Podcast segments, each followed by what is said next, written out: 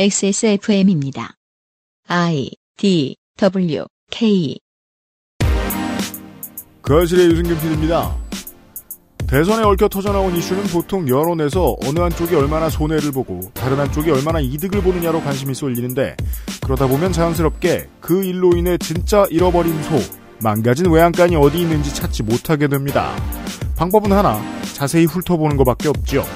2021년 10월 첫 번째 목요일에 그것은 알기 싫답니다.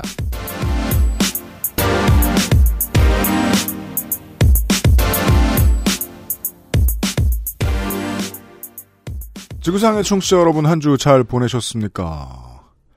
백신들은 다 맞고 계십니까? 지상 어디에 계시든 말입니다. 한국은 이 외국인에 대한 저 백신 접종률이 좀 낮아가지고 그 점에 대한 약점을 드러내고 있는데 한국 아닌 곳에 계신 분들은 좀 안 그런 정부에서 빨리빨리 접종 많이 받으셨길 바랍니다. 의사소통으로 오늘 얘기를 좀 시작해보죠. 백모 씨께서 말이에요. 공무원이신데요. 저는 지자체 세무과에 근무하고 있습니다. 이번에 그 알실에 무척 공감하여 후기를 보냅니다. 네. 지난주 조성주 소장하고의 이야기 이후에 아, 후기를 보내주신 분들이 상당히 많았는데 그분들 중 한 분입니다. 일하다 보면 사람들은 정말 전제군주정이나 빅브라더를 원하는 것 같아요. 많은 분들이 아무리 설명해도 지방자치를 이해할 생각이 없습니다.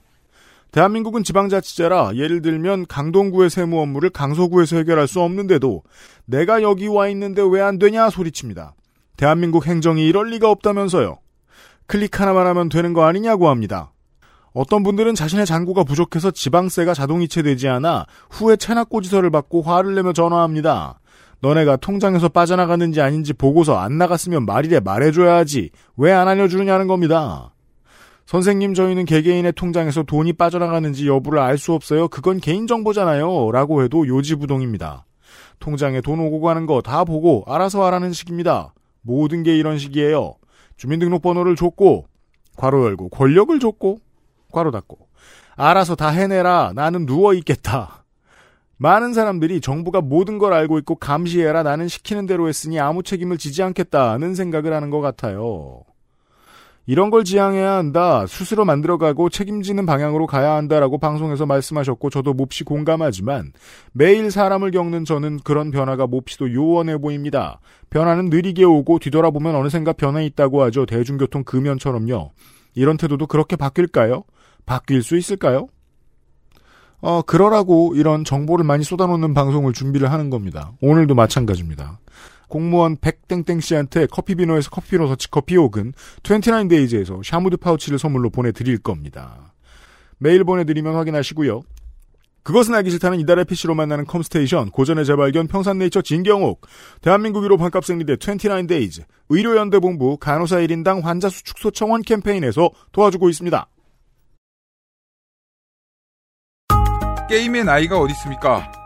사양이 문제일 따름이지요. 컴스테이션에 문의하십시오. 주식회사 컴스테이션. 간호사 한 명당 환자 수가 20명쯤 돼요. 세심하게 케어하기 힘들죠. 한 번이라도 더 가보고 싶은데 갈 수가 없어요. 간호사 1인당 환자 수가 줄어야 간호의 질이 높아집니다. 간호 인력 충원을 위해 국민 동의 청원에 함께 해주세요. 공공운수노조 의료연대본부 이달에 캠페인이 다급한 게 하나 들어와서 다급하게 처리하는 중입니다. 의료연대본부의 국민동의청원 캠페인입니다. 환자 대 간호사 비율을 법으로 정하고 있는 나라와 지자체들이 있죠. 예를 주셨네요. 미국 캘리포니아주는 간호사 한 명이 한 명에서 다섯 명의 환자만 돌보도록 간호사 최소 배치 기준을 정하는 법을 1999년에 만들었고 호주 빅토리아주도 2000년에 환자 대 간호사 비율을 법제화했고 호주 퀸즐랜드주는 간호사 인력 배치 수준을 확대한 이후에 환자 사망률이 12% 낮아지고 감염 예방률도 12% 정도 높이는 효과를 봤다는 자료를 주셨습니다. 관련한 청원이 우리나라 국회에도 올라가 있습니다. 제목이 간호사 1인당 담당 환자 수 축소에 관한 청원입니다. 간호사 1인당 담당 환자 수 축소에 관한 청원이에요. 지난주부터 올 10월 27일까지 진행이 되고요. 청원 숫자를 맞추면 국회는 이 논의를 할 겁니다. 아직 8만 몇 명 비어 있습니다. 면허를 가진 간호사가 이렇게 많은데 어차피 일할 사람이 없다는 푸념 같은 게 보통 댓글에 많이 보이죠. 국가가 법으로 간호사 선생님들을 보호할 수 있다면 달라지는 날이 올지도 모릅니다. 그래서 청원을 해달라는 광고입니다. 국회에 국민동의 청원 검색하신 뒤에 청원 검색에서 간호사 1인당 담당 환자 수 축소에 관한 청원을 확인하시면 되겠습니다. 더 자세한 내용은 내일 그 알실 시간에 간호사 선생님들을 모셔가지고 얘기를 해보도록 하겠습니다. 김민아 시사 아저씨입니다. 어서 오세요. 안녕하십니까. 네. 국회 청원 사이트에 가서 청원 좀 해주세요. 청원인, 청원? 나, 쁜 일도 아닌데. 네. 좋습니다. 네. 네. 간호사 1인당 담당 환자 수가 줄어들어야 돼요. 당연하죠. 줄어들어야 되고, 그게 이제 기준이 있어야 돼요. 병원들에서 고무줄 하는 마냥, 뭐, 일을 막 시키는데, 그 명수, 1인당, 1인당, 이제 1인 환자당 몇 명의 간호사가 필요하냐, 뭐 이런 기준도 있어야 되고, 네. 간호사가 하는 일이 뭐냐, 이거에 대해서 법에는 있습니다. 특히나 감염병 이후에 그게 엄청 무너졌습니다. 네, 법에는 의사가 하는 일, 간호사가 하는 일 정해져 있지만 지금까지도 의사가 해야 되는 일 그냥 대충 쉬운 거는 간호사가 하고 뭐 그래 왔거든요. 근데 그 법적으로 따지면 다 의료법 위반이에요. 그래서 덤탱이 쓰는 경우가 있는데 지금 말씀하신 대로 팬데믹 이후에는 완전히 뭐 그냥 놨습니다. 그냥 뭐 이거 보니까. 내일 다시 얘기하겠습니다만은 특히나 이 코로나19 환자를 치료하는 병동의 경우에는 아무나 들어갈 수 없다 보니까 간호사가 주로 들어가시니까 간호사 선생님한테 간호조무사가 할 일, 급식 담당이 하는 일 이런 걸 다 시켜버리는 거예요. 뭐 택배도 갖다 주고요. 뭐 네. 별일 다 일어나는데 그런 거를 제가 오늘 주제 이거 아니니까 네. 한마디만 하면은 해요. 예를 들면 4차 산업혁명이라든지 음. 뭔가 코로나19와 팬데믹 때문에 우리 사회의 변화에 대해서 그런 돈 되는 얘기 할 때는 네. 그 결국 돈이 되는 얘기잖아요. 백신 개발이라든지 네. 치료제 개발이라든지 진단 키트 수출이라든지 돈 되는 얘기 할 때는 이게 어떤 영속적인 변화가 이, 이 생긴 것처럼 얘기를 해요. 되돌아갈 수 없는 변화가 생겼기 때문에 우리가 거기에 적응해야 되고 새로운 먹거리를 발굴해야 된다. 이렇게 얘기를 해요. 근데 돈 안 되는 얘기 할 때 오히려 돈을 써야 되는 얘기. 공공의료를 강화해야 되고 그다음에 간호사들의 어떤 노동 조건을 이 개선시켜 줘야 되고 그러자면 입법이나 이런 것들이 필요하고 영구적으로 뭔가 재정이 투입돼야 되고 이런 문제는 오늘만 잘 견디면 다시 일상으로 돌아갈 수 있는 것처럼 또 얘기를 합니다. 네. 그래서 이 세상은 잘못됐습니다. 그 시사 씨가 얘기한 그 문장의 주어는 자본이죠. 돈을 써야 하는 상황. 이 세상입니다. 이 세상. 무슨 돈을 써야 하는 상황이에요? 일한 사람한테 돈을 줘야 되는 상황이지. 다 잘못됐어요. 이 세상은. 어, 일한 사람한테 돈도 똑바로 안 주고 어, 업무 시간과 업무도 제대로 구분 안 하는 상황에 대한 이걸 개선할 수 있을 만한 상황을 만들어 달라는 청원이 있습니다. 국회 국민청원을 가보시고요. 난 분노하고 있습니다. 지금. 에? 아니, 네, 저는 일상적 분노에 시달리고 있습니다.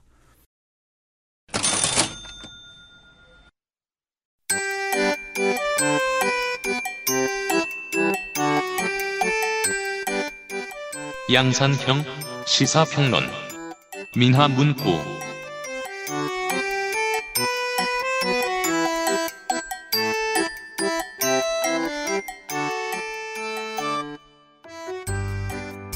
제가 이제 그 지난주 초였나요? 음, 시사 아저씨한테 이걸 그 오다를 던질 때만 해도 저는 이 이슈가 진짜 얼마 안 갈 줄 알았습니다. 우리가 방송할 때쯤 되면 다 잊었을 줄 알았습니다. 왜냐면 대선이란 엄청난 이슈들이 터져 나오고 그 이슈 중에는 뭐 거짓말도 있는데 진짜가 있다고 해도 이게 평상시엔 이슈 터져나왔을 때처럼 수사가 그 제대로 이루어지고 처벌이 제대로 이루어지고 그럴 확률이 보통 더 낮기도 하거든요. 당장 아, 지난 재보선 당시에 LH 사태를 통해서 우리 사회가 배운 건 뭐고 처벌은 어떻게 받았으며 조직은 어떻게 정비가 되고 있는지 되고 있는 게 있을지도 모르죠. 알려지지도 않고 언론도 알고 싶어 하지 않는 것처럼 보일 때가 많습니다. 이 사건도 마찬가지일 가능성이 저는 여전히 높다고 생각합니다. 누가 나쁜 놈이네 씨름을 해요. 메이저에서 이제 언론인들 보고 있으면 우리는 예전하고 언론 환경이 이제 공식적으로 바뀌지 않았음에도 조금씩 바뀌고 있는 게 상당수의 패널들이나 글 쓰는 분들 보면 어떤 편향을 가지고 있는지 분석하면서 읽으시는 분들이 많습니다.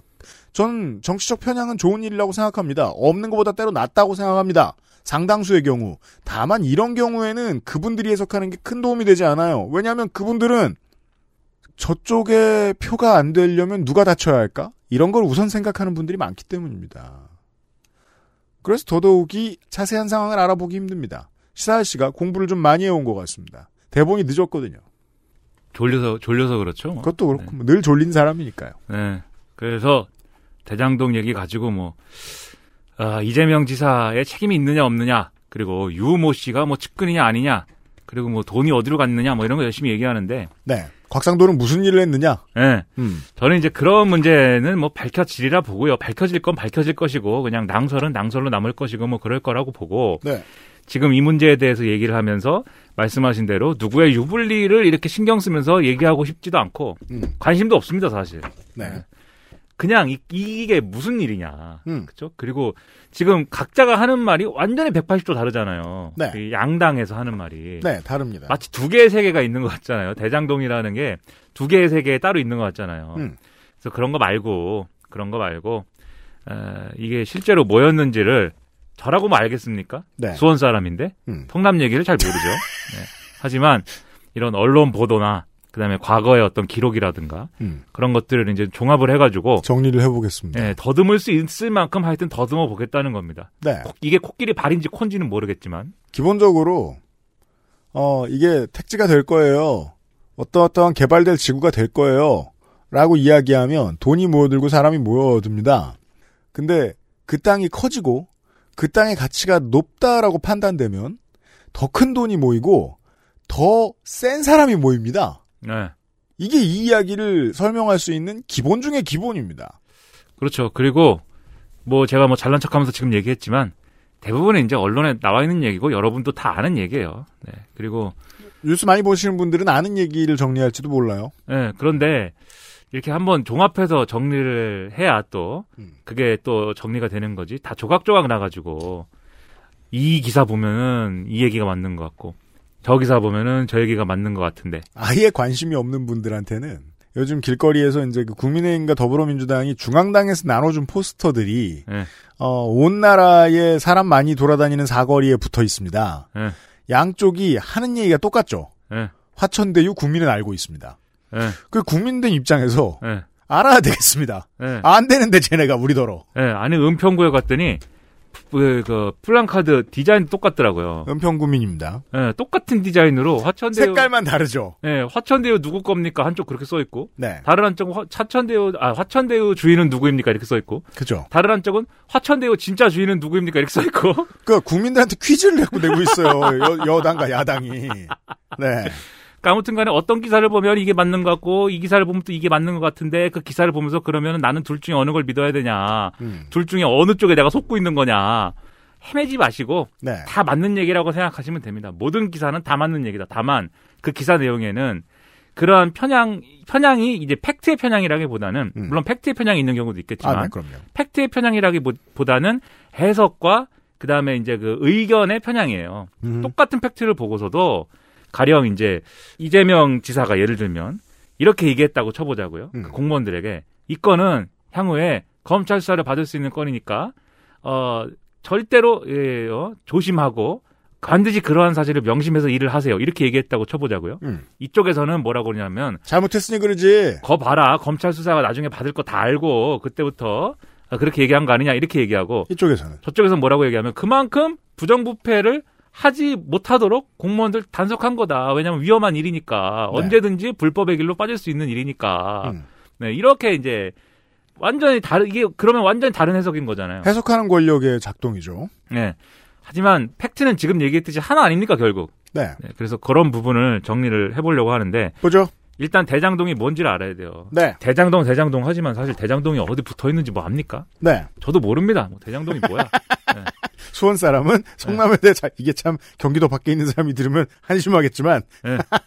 수원은 수원은 권선동 뭐 이렇게 있고 예, 아 수원 떠난 지 오래돼갖고 내가 살던 권선동 말고는 권선동과 국회의원 권, 권성동을 헷갈리지 말자 말고는 기억이 잘 안 나는데 아 파장동도 있고 구운동도 있고. 아무튼 그 대장동이라는 데는 네. 사실 제가 볼 때는 구석진 데 있어요. 그 성남이라고 보기는 좀 애매하고 특히나 이 오늘은 없지만 윤세민 에디터 같은 성남 토박이들한테는 네. 분당이나 판교는 성남이 아니에요 원래 네. 마인드상 네. 우리가 아는 그 꼬불꼬불하고 산이 엄청 많고 네. 슬럼이 꽤 있고 그 이제는 없어져갈 개고기 시장 거기 있는 데가 네. 성남이고 그렇게만 놓고 보면 엄청 멀어요. 다만 그래서 실제로는 분당과 판교에 가깝죠. 네, 그리고, 그리고 이, 이, 이, 또 대장동이 좀 그나마 원래 친숙할 사람들은 네. 이 산골에 원래 살았던 소수의 원주민이 아닌 이상 부자예요. 시내에서 아주 가까운 컨트리 클럽이 있는 곳입니다. 아, 컨츄리 클럽? 보통은 골프장으로 잘 알려져 있습니다. 네, 컨츄리. 그리고 여기가 용인이랑 가까워요, 제가 알기로. 네, 그 용인에 이제 고길이라고 있었습니다. 네, 고길이. 음, 지금은 고기동이 돼 있어요. 네, 네, 그래가지고 고길이 근처도 그렇고 여기도 그렇고 어차피 개발이 언젠가 될 거는 될 건데 음, 개발 예정지라는 것은 즉 지금은 개발이 안돼 있는 상태라는 거죠. 그렇습니다. 산과 골짜기와 뭐 이런 게 있는. 그래서 네. 관광지들이 주로 좀 몰려 있고요. 네. 네, 그 이제 어떤 관광지인지는 잘 모르고 네, 뭐 그 저수지가 하나 있고요. 보통 그런 구성이면은 이제 그 계곡이나 뭐 이런 거 있고 뭐 이런데. 네, 그게. 캠프장도 좀 있고요. 네. 네. 계곡이는 아닌가 보다. 네, 너무 옛날 계곡- 생각을. 계곡이 있죠. 계곡이 계곡이 는 파는지 모르겠어요. 네, 계곡이들이 있어요. 그런 그런 데 가면은. 네, 그건 제가 모르겠고. 계곡이들이 있다니. 네. 네, 계곡이는 그만합시다 이제. 네, 그런 곳인데 음, 이게 또 교통 환경을 조금 정비를 하면 음. 서울과의 접근성도 대단히 좋아진다. 예, 어쨌든 분당 판교 밑에 있는 거니까. 네, 의왕과도 가깝고요. 의왕 과천만 해도 서울이랑 거의 붙어 있으니까요. 예. 음. 또 의왕하고 과천 또 달라요. 그것도 이제 알아요. 예, 대단한 얘기인데 과천은 편한데 의왕 좀 의왕이 좀 난감한 부분이 네, 있습니다. 이게 또 이 지방의 사람들만 알고 있는 얘기죠. 네. 그래갖고 아무튼 뭐 그런 곳이고 그래서 이제 이게 뭔가 된다 싶은 지역이긴 했던 모양이에요. 그래서 네. 1998년에 판교가 개발 가능하게 되고 음, 2003년에 판교 개발 계획이 확정이 되고 네. 그러면서 이제 토지 보상이 진행이 되고 뭐 이랬지 않습니까? 지도를 봐도요. 이게 이제 그 부자들이 침을 흘리고 있었을 만한 것이 딱 여기만 중심으로 놓고 보면 주변이 다 대도시예요. 주변이 다 도심이에요. 여기만 덩 비어 있는 지역이 있었어요. 그래서 판교가 개발될 때부터 아 그다음 차례는 여기야 이래가지고 돈이 모였고 음, 그 다음에 판교의 원주민들 중에서도 보상 받아가지고 음. 그 보상 받아가지고 뭐 자기 살 길 찾아야 되는 분들도 있겠지만 네. 이거 가지고 저 투자를 좀 해봐야겠다 이렇게 생각하는 분들도 있을 거 아니에요? 그럼요. 그런 돈들이 이제 여기로 많이 모였다는 얘기가 있습니다. 네. 그래가지고 어 이때 상당히 대장동의 땅 가격이 오르는데 음, 2000년에 평균 어, 어 평당 이제 한 25만 원 수준이었다고 해요 이 땅 가격이. 음. 근데 2003년이 되니까는 순식간에 150만 원대가 됐고 4년간 6배가 됐다. 2004년에는 250만 원을 어 찍었다. 5년간 10배가 됐다. 예. 그러니까 누가 봐도 여기는 되는 땅이죠. 그렇죠. 네. 근데 뭐 저는 관 그 이 분야를 뭐 저 시사 아저씨만큼 모릅니다만 이게 터진 다음에 지도를 보면 이해는 됩니다. 그 분당 수서간 고속화도로하고 경부고속도로가 있고 오른쪽에 정자 미금 분당역 번화가가 있죠. 네. 그리고 왼쪽엔 아무것도 없어요. 거기서 좀만 더 가면 대장동입니다. 네. 네. 그래가지고 엄청나게 땅값도 오르고 이런 상태에서 다들 여기가 개발된다고 생각하는 그런 상태에서 네.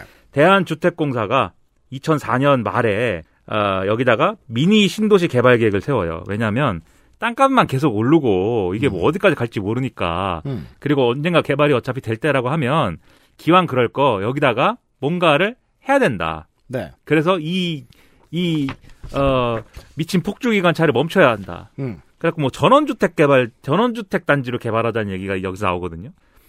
이 뭐 고층 아파트나 이런 계획이 아니었던 거예요, 처음에는. 그러니까 뭐 멈추려고 했는지 아니면 아래에 있던 실무자들 중에 이미 이익을 취할 준비가 돼 있던 사람들이 지금 빨리 터트리다고 해서 터트린 건지 그건 알 수 없습니다만 아무튼 사업이 들어서요. 전원주택이다라는 겁니다. 음.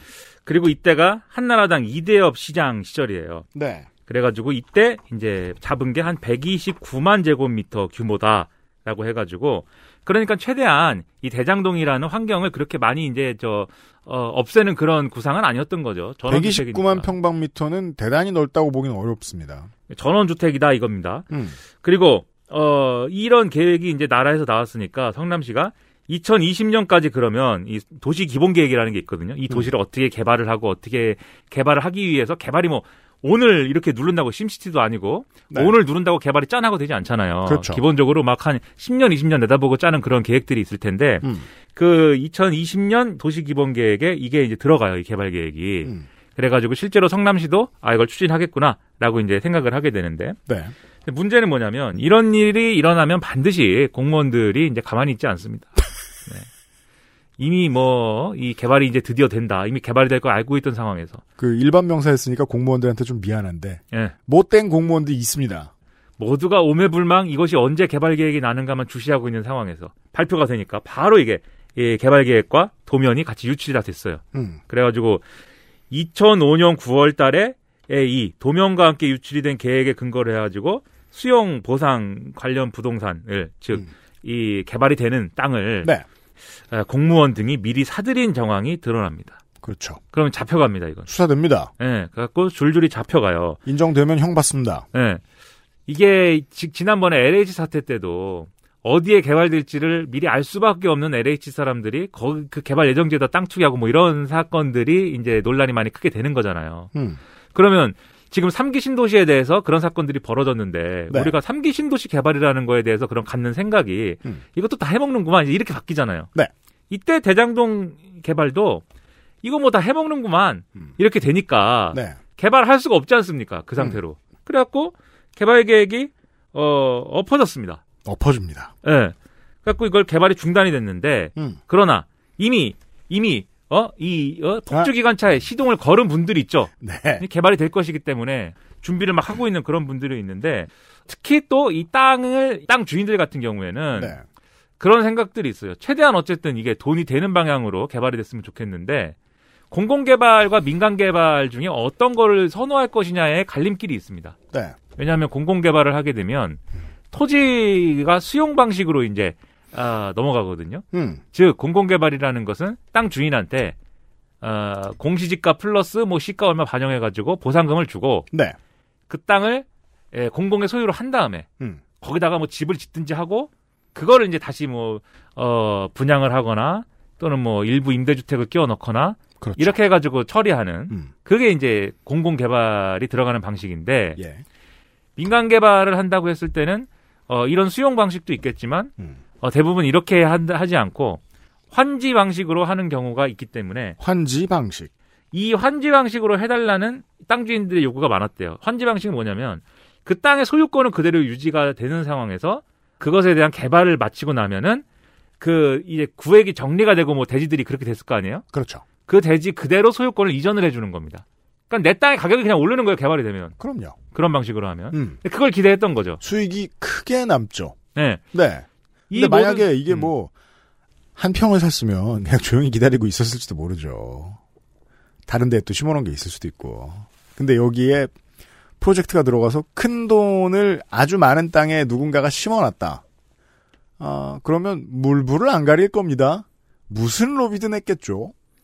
그래가지고 이거를 열심히 민간 개발을 하- 해야 된다 네. 이런 주장들을 막 하고 술렁술렁 하는데 음. 어 그런데 어 이게 결국 이런 기대가 이렇게 커진 것은 음. 어 당시에 토, 이 당시에 주택공사가 어쨌든 공공 개발을 하려고 시도하다가 엎어졌기 때문이에요. 네. 그럼 이제 민간 개발 하겠구나. 음. 그래서 술렁술렁 했던 건데 네. 그러다가 2008년에 토지공사가 다시 공공 개발을 들고 나옵니다. 음. 그래서 대장동의 91만 제곱미터에 대해서 어 공공 방 공공 개발 방식으로 개발을 하자라는 이런 제안을 하고 성남시가 이걸 수용을 하는데 네. 왜 그랬냐면 아 이건 이제 성남시의 의향이 상당히 반영됐어요. 왜냐하면 이렇게 개발 개- 어디에 개발을 하는 택지지구를 지정을 하면 그게 영원히 그런 개발 예정지냐 개발이 엎어졌는데도 그렇지 않을 거 아니에요.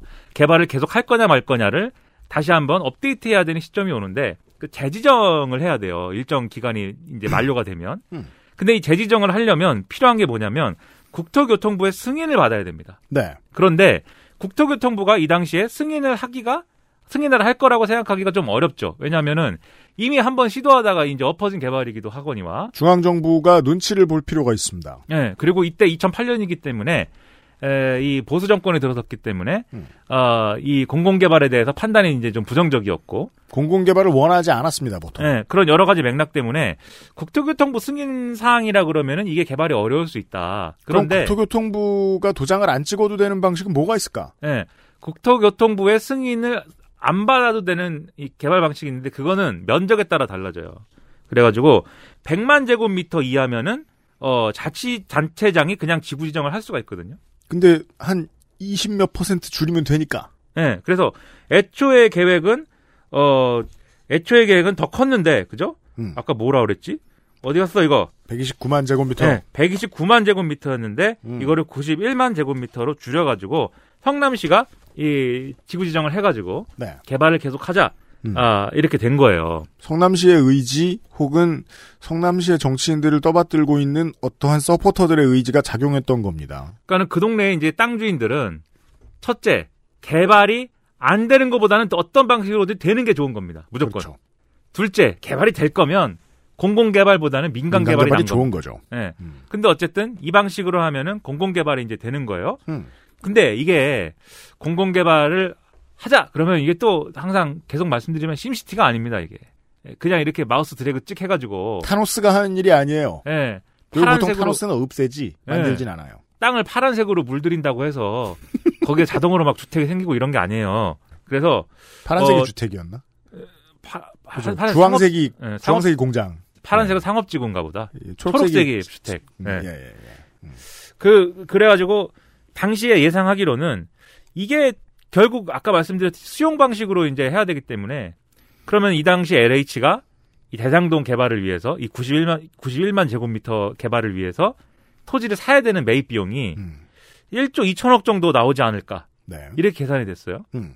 그러니까 1조 2천억 어치 땅을 사야 된다 그러면은 국가 단위의 어떤 사업이어야 되는 거죠 사실. 여기에서 이상한 맹점이 드러나죠. 아니 중앙정부가 허락도 안 해줬는데 지방정부가 하고 나면 중앙정부가 돈을 내야 돼요. 공사가 대신 나서서. LH가 해야 되죠. 예, 뭐 그런 건 뭐 한참 뒤에 문제가 될지는 모르겠습니다만. 여튼 돈이 많이 들어갑니다. 1조 2천억 원을 갑자기 땡겨온다. 이자를 내게 될 거예요. 매일같이. 그리고 LH가 이미 예, 이 당시 부채가 100조 원이었습니다. 공공기관이니까 네. 공사니까 음. 그리고 공사라는 데가 당연히 그 이익이 안 나는 사업이나 이런 것들도 떠맡아서 해야 되기 때문에 공사인 거지. 음. 다 이익이 되는 것만 하면 그 뭐 공사할 필요 뭐 있습니까? 특히나 빨리 해야 되는 날 이렇게 길게 써오다니. 아. 그런 거요? 예.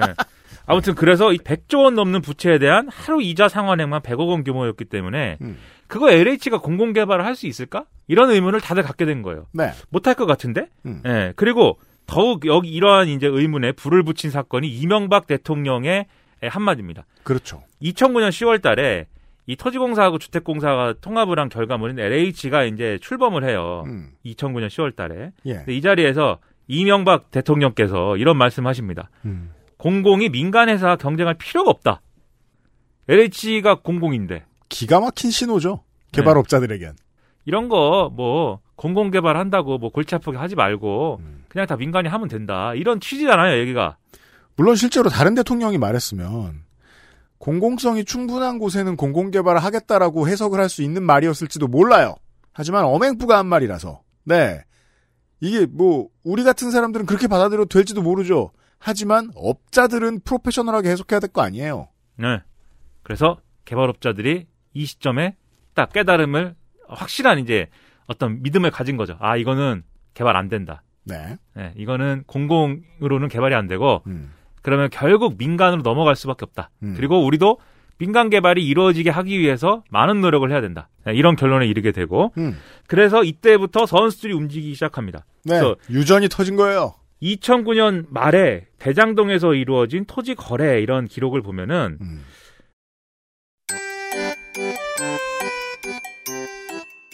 남 변호사라고 있습니다. 제가 이제 여기서 실명을 실명이 이미 언론에 다 보도가 됐는데 네. 너무 또 이제 실명을 이렇게 오래 남는 기록에 떠들어 놓으면은 나중에 문제가 될 수도 있으니까. 근데 어차피 눈 가리고 아웅하는 거죠. 남 변호사라고 지금 하고 있는데 남 변호사라고 저도 있- 지키는 건 좋다고 생각해요. 예. 네. 남 변호사 있고 네. 정회계사가 있습니다. 정회계사가 있어요. 네. 네. 남 변호사 정회계사. 예, 이 콤비가 그, 그, 저, 제 정치에 대해서 사실 저도 정치에 대해 모르는 게 훨씬 많죠. 그럼에도 불구하고 이 좀 관심이 적으신 분들이 궁금해하는 게 그거예요. 아니 그러면은 이런 위험한 일식이나 하면서 왜 정치를 한대? 이런 위험한 일식이나 해야 되니까 정치를 하게 되는 사람들이 많습니다. 예. 여튼 XSFM입니다.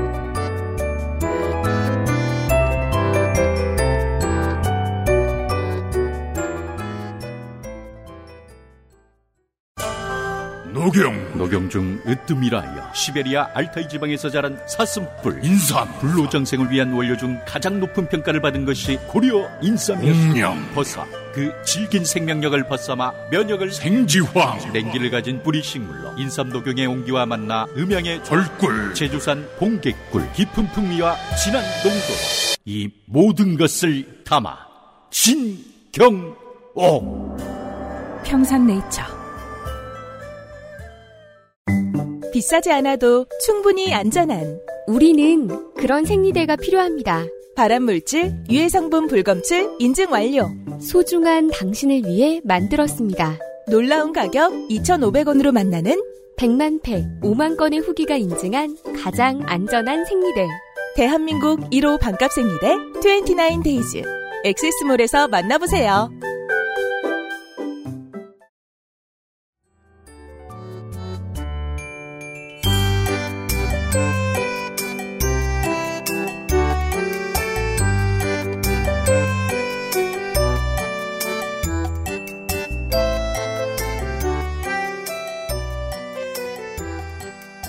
남 변호사와 정 회계사가 참여한 부동산 개발 회사가 있어요. 뭐 이 회사 이름은 무슨 뭐 C7인지 그렇습니다. 네. 아무튼 이 회사가 어 이 토지 소유자들을 막 설득을 해가지고 아 이거 이제 개발되기 때문에 저희한테 일단 땅을 이 가격에 파시라. 음. 이게 어 공공 개발되면은 이 정도 돈을 못 받으신다. 근데 어차피 민간 개발 될 것 같고 그러면 어쨌든 간에 개별적으로 협상하는 게 아니라 우리한테 다 주고 이제 하시면 되니까 음. 일단 이 가격에 우리한테 땅을 파시고 이렇게 하면서 전복도 주고 네. 뭐 맛있는 거 선물도 좀 드리고 이렇게 해가지고 땅을 막 사기 시작해요. 음. 네. 근데 살 때 이제 땅 살 때 저는 물론 땅 거래를 안 해봤는데 음. 모든 물건이 그렇잖아요. 한 번에 돈 다 주는 게 아니고 계약금부터 주고 큰 돈이니까요. 예. 나중에 이제 뭐 좀 정리가 되고 본격적으로 사업이 시행되고 이러면 이제 남은 잔금을 치르고 이러잖아요. 선수와 중도와 잔금을 치르겠죠. 예. 그래가지고 계약금만 걸어놓은 땅을 쭉 이제 거래를 하는데 그게 이제 어 91만 제곱미터 중에 29만 제곱미터 즉 원래 개발 예정지의 30% 이상의 토지 매약 계약을 성사를 시킨 거예요. 이 콤비가 소수의 사람이 이렇게 많은 땅을 한꺼번에 사들인다고요. 본인의 돈일 리도 없고요. 우린 바닥에서부터 계속 생각을 진행을 해봅니다. 아, 개발지구에 대한 개발 계획이 나오면 그게 민간에서 나오는 거든 공공에서 나오는 거든 일단 이 역할 하는 선수들은 무조건 투입됩니다. 우르르 땅을 사들이는 여러 사람들을 설득하면서 그리고 뭐 누가 마지막까지 뭐 땅을 안 판다. 음. 그럼 뭐 혼내주기도 하고 뭐 옛날에는 거겠죠, 뭐 아마. 못된 짓 하고 예. 네. 근데 아무튼 거의 이미 30% 이상의 토지 매약 계약이 이 남 변호사와 정회계사가 참여한 부동산 개발 회사를 통하여 이미 이제 계약이 걸려있던 상황이었던 거예요. 네. 그 상황에서 이 해에 국정감사를 또 하는데 10월 달에 음. 그때 이 동네 국회의원인 신영수 의원이라고 있습니다. 네. 당시 한나라당 소속의 음. 이 신영수 의원이 마구 쏴버립니다. 마구 쏴버린다. 어디서? 네. 국감에서. 그, 그렇죠. 네. 이명박 대통령 발언을 인용을 하면서 음. 대통령께서 뭐라고 하셨느냐? 네. 어? 공공이 민간하고 경쟁할 필요가 없다고 얘기를 했는데 우리 성남의 경우에는 대장동이라고 있다. 음. 이 대장동 주민들이 지금 이게 원래는 공공개발로 진행이 되려고 뭐한 그런 땅인데 음. 다 그거 반대하고 민간 개발을 해달라고 지금 다 요구를 하고 지금 무슨 뭐 추진위를 만들고 뭐 난리가 났다. 음. 지금 LH가 이거 어 공공개발로 지금 한다고 자꾸 그러는데 되겠냐 이게. 네. 그리고 당신들 뭐 부채도 많고 음. 뭐 어? 할 능력도 안 되는 것 같은데 네. 할 능력도 안 되면서 민간이 하는 게 훨씬 좋은 거 아니냐. 그 당시 LH 사장이 그런 것 같습니다. 그렇죠. 네, 라고 얘기하는. 어, 진짜 그런 것 같아요. 이렇게 얘기를 해요. 못 들어본 분이실 텐데 그 이름을 초사원이라서요. 그때 딱 한 번 했고요. 성남시 수정구에서 이 사람의 résumé에 젊었을 때 뭘 했나 보면 현대건설에서 개발사업부에서 일했습니다. 네, 네. 좋은 사람이에요. industrial 개발 전문가 출신이에요. 88년에 부동산 공법 사례 해설집이라는 책도 냈습니다. 그러니까 이명박 대통령과 얼마나 이심전심 하겠어요. 네. 그러한 같은 업계 출신인데. 음. 아무튼 그렇게 얘기를 하고 이 당시에 LH 사장이 죄송합니다 이런 다음에 개발 계획이 없어져요. 그래서 LH에 공공이 물러섭니다. 완전히. 네, 개발을 못 하겠다고 해버립니다. 그리고 이게 또 노력을 해야 된다고 했잖아요. 신영수 의원이 뭐 혼자 뭐 나서가지고 야, 노력을 해야 된다. 우리 대장동 주민들의 저 민원을 해결하기 위해서 내가 국회의원으로서 나서야겠다 뭐 이랬을 거냐. 네. 그렇다기보다는 음. 모두가 힘을 합쳐 그를 설득한 결과인 것이죠. 그래서 이 국회의원 설득을 하기 위해서 모 개발업자가 이게 공공개발로 하면 안 되고 어쨌든 민영으로 해야 되니까 의원님이 가셔가지고 한번 LH 사장 혼 좀 내주십시오. 그렇죠. 라든지 네. 뭐 그런 설득을 하기 위해서 근데 설득이라는 게 음. 맨입으로 됩니까? 그니까 말이에요. 돈을 줘야 될 거 아니에요. 네. 그 돈을 좀 줘야겠다. 물론 맨입으로 되는 설득도 있는데 적어도 민간 개발은 아니에요. 네. 부동산 개발이 맨입으로 설득되진 않아요. 네, 돈을 좀 줘야겠다. 음. 그 돈이라는 게 또 우리가 그냥 이렇게 저 사과 박스에 담아가지고 생전 처음 보는 사람이 가가지고 의원님한테 의원님 이거 받으시고요 이렇게 하면 안 받을 거 아니에요. 90년대엔 그렇게 했다는데 네. 어, 2010년대에는 좀 더 고급스러운 방법이 필요했겠죠. 어 아니 뭐 사과 박스가 비타 500이 된 거 말고는 네. 뭐 아무튼 줘야 되는데 음. 그냥 막 줄 수 없잖아요. 네. 이 돈 주는 전문가가 필요하다. 그래가지고 남 변호사가 여기서 또 등장을 합니다. 네. 앞서 말씀드린 대장동 개발 사업에 한참 이제 눈독을 들이고 있던 음. 남 변호사가 나타나서 남 변호사가 과거에 한나라당 청년위원회 부위원장을 한 경력을 갖고 있는 거예요. 그렇죠. 그래가지고 아 이런 저런 걸 보니까 음. 좀 이런 거 국회의원하고 끈도 있고 하지 않냐. 음. 그래가지고 남 변호사가 아 그렇습니까? 그러면 한번 제가 좀 해볼까요? 음. 이래가지고 뭘 해요? 뭘 돈을 합니다. 줬든지 뭔가를 합니다. 로비를 해요. 그 이게 나중에 이제 좀 논란이 돼가지고 2014년 5월 달에 이제 언론 보도로 사건이 알려지는데 네. 신영수 의원의 동생, 친동생, 그리고 LH의 무슨 뭐 본부장, 뭐 이런 사람들이 수억 원을 이렇게 해서 챙겼고 그 가운데 그 로비를 한 사람이 남 변호사다. 그렇죠. 예, 이래갖고 막 잡혀가고 막 이렇습니다. 네. 그 아무튼 예. 꽤 설득력 있는 농담 중에 하나죠. 미국 농담인데. 어, 국회의원들이 이제 그 나스카 드라이버들처럼 아 나스카 레이싱, 모든 스폰서의 그 로고를 다 붙이고 있으면 어떨까? 야 나스카 레이싱 도스 시절의 게임인데. 게임 말고 진짜 F1 말이에요. 예. 어, 차에도 그렇고 덕지덕지 이렇게 스폰서를 붙여놓으면 정치를 이해하는 게 우리가 얼마나 쉽겠습니까? 야, 어, 당시에 국감의 대화에 참여했던 그 두 사람 혹은 그 두 조직에 그 스티커가 이미 붙어 있던 거죠. 예. 민간 개발. 나스카 레이싱, 네. 너무 험하게 달리면 타이어를 갈아야 돼요. 당연하죠. 예. 예. 타이어 가는데 시간이 많이 걸려요, 그게. 아, 세계 기록이 계속 경신되고 있죠. 예. 예. 가는 레이싱인데 타이어 가는 기술을 개발을 많이 해야 돼요. 물론 그 레이서들을 국회의원에 비유한 것은 아닙니다. 예. 레이서들은 얼마나 정직합니까? 예. 그 살벌한 직업을 하면서 말이에요. 네. 예. 아무튼 그래서 이러한 이제 과정 끝에 신영수 의원이 멋있게 총대를 쥐고 음. 한 거예요. 네. 이 일들이 이 2010년에 이제 쭉 진행이 된 그런 일들입니다, 이게. 음. 그리고 이때 이 당시에 돈 오늘. 예, 머니 신문이라고 있어요. 네. 머니 신문. 머니 신문에 어, 만배 형님이라는 분이 있습니다. 음. 이 만배 형님도 김 씨죠. 예, 현직 기자인데 나도 좀 부동산으로 음. 돈을 벌어보고 싶다 이렇게 생각을 했는지 이 동네 수십억 원에 수십억 원을 들고 와서 이 남 변호사가 어, 관여한 부동산 개발회사 말고 또 다른 법인에다가 돈을 투자를 해가지고 그렇죠. 또 이 개발에 참여를 합니다. 그러니까 이 91만 제곱미터 말고 91만 제곱미터 중에 31만 제곱미터 말고 음. 다른 이제 땅들도 이렇게 저렇게 업자들이 그렇게 껴있는 형태였고 남 변호사나 정회계사 같은 다른 손수들이 있었겠죠. 그렇죠. 네. 그 중에 그들에게 돈을 맡긴 사람 중 하나가 만배 형님인 거예요. 있던 거예요. 네, 그러면은 사업상 이게 경쟁자죠. 남 변호사랑 만배 형님은. 이게 동네 친구한테 5만 원 주면서 경마에 누구 말에 걸어줘. 이러면 취미죠.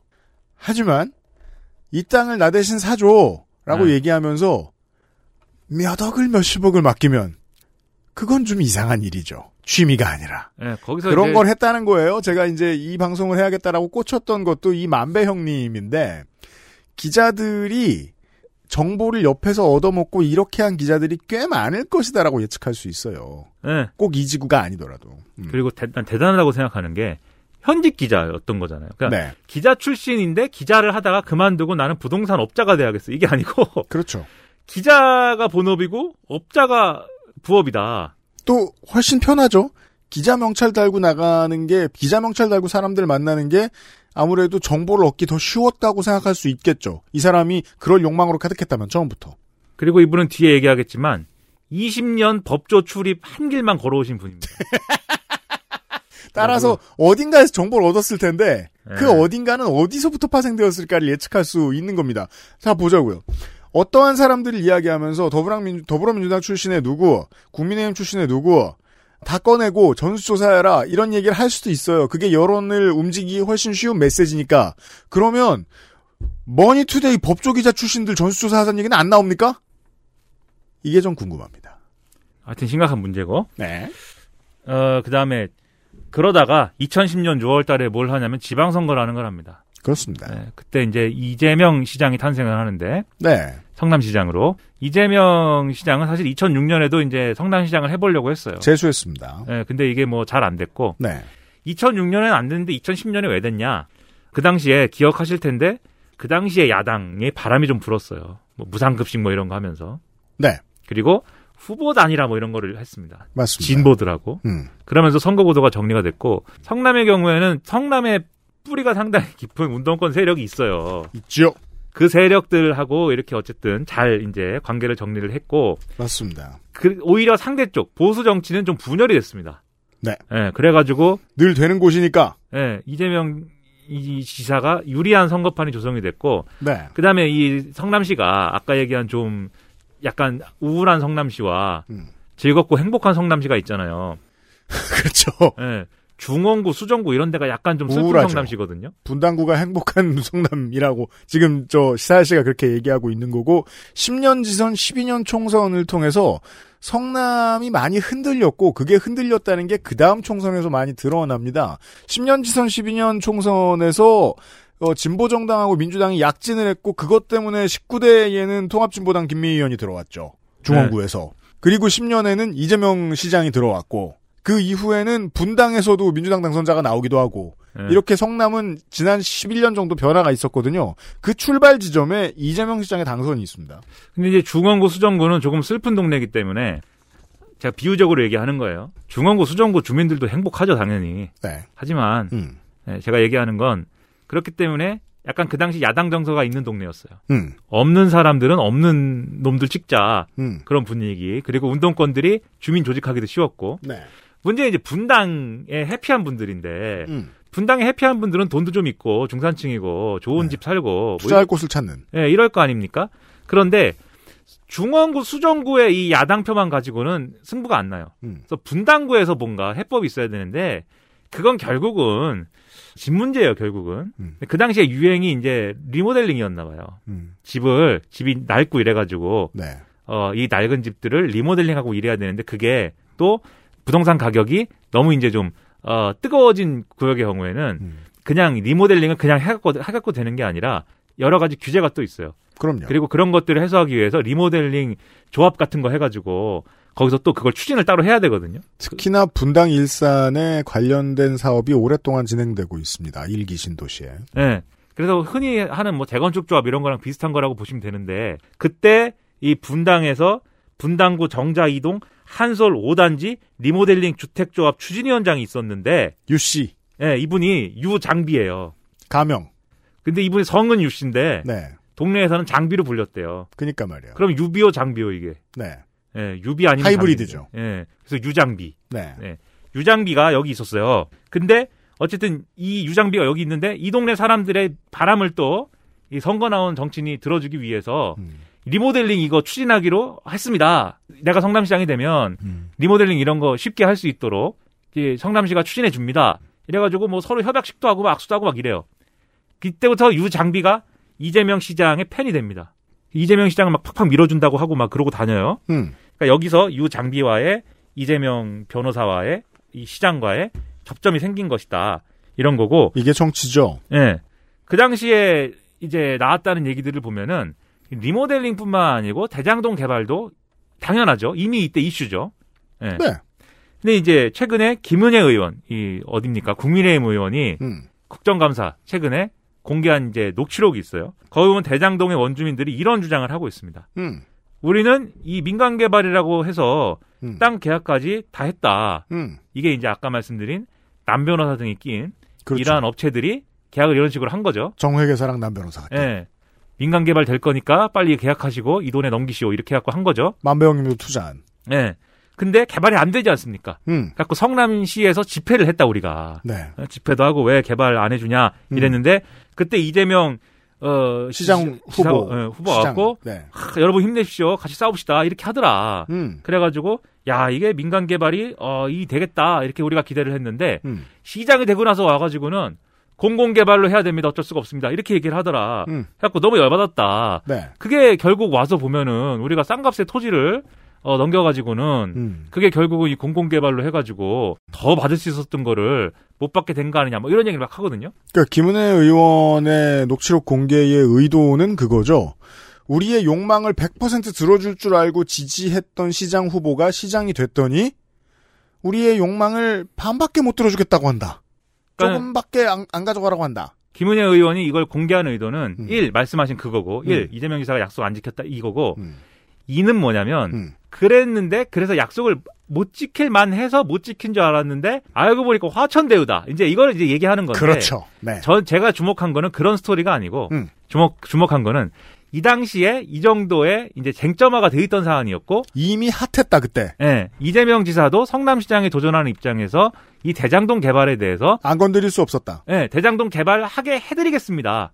개발을. 성사시키겠습니다. 네. 이걸 한 거다. 대장동 개발을 하겠다고 하고 이제 선거를 한 것이다. 이게 이제 현실 정치에서 선수로 주민들을 맞닥뜨려 보지 않은 당원들이 비웃는 부분이죠. 이거는 저도 뭐 꼭 편을 드는 건 아닙니다만 진보 정당 후보가 구청장이나 시장이나 국회의원 후보로 나와도 이런 얘기 합니다. 그렇죠. 당장 정의당에서 대선 후보 경선하는데 심상정 의원이 네. 동네에서 그런 거 개발 얘기하고 다녔다고 또그 네. 대선 후보 경선에서 막 그게 진보 정당입니까? 막 욕먹고 막 이래요. 하지만 저는 일부 옳은 정치입니다. 뭘, 그니까 저는 이렇게 생각합니다. 그, 이제, 많은 표를 받아야 당선되는 정치인은 공약했던 것들, 그리고 분위기상 저 서포트해줬던 것들을 무엇을 뒤집느냐가 그 사람의 정체성을 보여준다고 생각해요. 네. 하진, 하지만 물론 이 이야기에서 가장 중요한 얘기는 아닙니다, 이게. 개발을 그래서 하기로 했다. 그래서 하기로 했는데 음. 시장이 되고 보니 공공개발을 해야 되는 거죠. 네. 그래서 공공개발로 그럼 하겠다 음. 입장을 추- 이, 밝혔고 그 다음에 이재명 시장이 당시에 그럼 이걸 하려면 성남 도시개발공사 그러니까 이 개발하려면 개발을 담당하는 공사가 있어가지고 음. 그 공사를 통해서 이제 하는 게 맞겠다 이런 생각을 해서 성남 도시개발공사를 만들자 예, 이렇게 주장을 합니다. 그리고 이제 공공개발을 해야 되니까 돈이 어딨냐 이렇게 하겠죠. 그렇죠. 돈은 어떻게 하냐 꾼다. 꾼다. 어, 이제 지자체나 이런 데서 꿀 때는 이제 지방채 발행이라는 걸 해서 네. 자금을 조달을 하는데 그러면 지방채 발행이라는 거는 시장이 그냥 버튼 누르면은 꿔지냐 심시티처럼 음. 심시티처럼 은행에 은행 대출 뭐 버튼 누르면 음. 막뭐 이렇게 막 나오냐 음. 그렇지 않습니다. 시의회에서 똑같아요. 시의회에서 그렇죠. 우리 국회에서 예산안 심사할 때 음. 국채 발행 규모 이거 정리하는 것처럼 네. 지방채를 그 검열합니다. 예. 시의원들이. 그게 난리가 났어요. 뭐냐 이게 어, 우린 동의 못한다. 게다가 그 전임 시장에 뭐 호화청사 문제 이야기도 나왔었습니다만은 그 이미 성남시 모라토리엄 어쩌고 하는 얘기가 좀 시끄러웠던 때였습니다. 안 그래도 그렇죠. 빚지기가 좀 애매했습니다. 그렇죠. 이 원래 성남시는 재정 상황이 그렇게 나쁜 도시는 아니었어요. 음. 근데 이 전임 시장이 이런 식으로 펑크를 많이 낸 데다가 호화청사를 짓고 이래갖고 민심이 안 좋아졌고 그렇죠. 그게 뭐 예를 들면 예산 전용하고 이러면서 생긴 불필요한 채무가 너무 크다. 그리고 이 성남시는 그거를 아, 갚지 않아도 된다라고 하는 이재명 지사의 모라토리엄 선언이 또 있었습니다. 그런 상황들이 이어졌던 데다가 이 시의회는 당시에 한나라당이 다수였어요. 네. 과반 이상이었단 말이에요. 그러니까 지방채 발행한다고 하면 당연히 안 해주죠. 안 뭐 성남시 해주죠. 당신 주장이 성남시가 지금 망하게 생겼다고 해놓고서는 음. 뭔 지방채 발행이냐. 그리고 이 공공개발을 이 대장동 개발을 하면 이익이 많이 나느냐. 아니다. 망할 것이다. 그때 이 시의회 속기록 보면은 한나라당 의원 시의원들이 망할 거라고 하고 있습니다. 게다가 그 상당수의 한나라당의 시의원들은 재선이 재선 3선이 된 시의원들이었을 거란 말이에요. 즉 지난번에 어, 개발 요렇게 하자라고 했을 때 뭔가 참여했던 인물들이었을 겁니다. 공공개발로 뒤집어졌으니까 화가 나죠. 이게 개발이 이 지역이 계속 어쨌든 뒤집어지는 그런 상황이 몇 번 있었잖아요. 네. 그러다 보니까 이런 발언을 막 하는 거예요.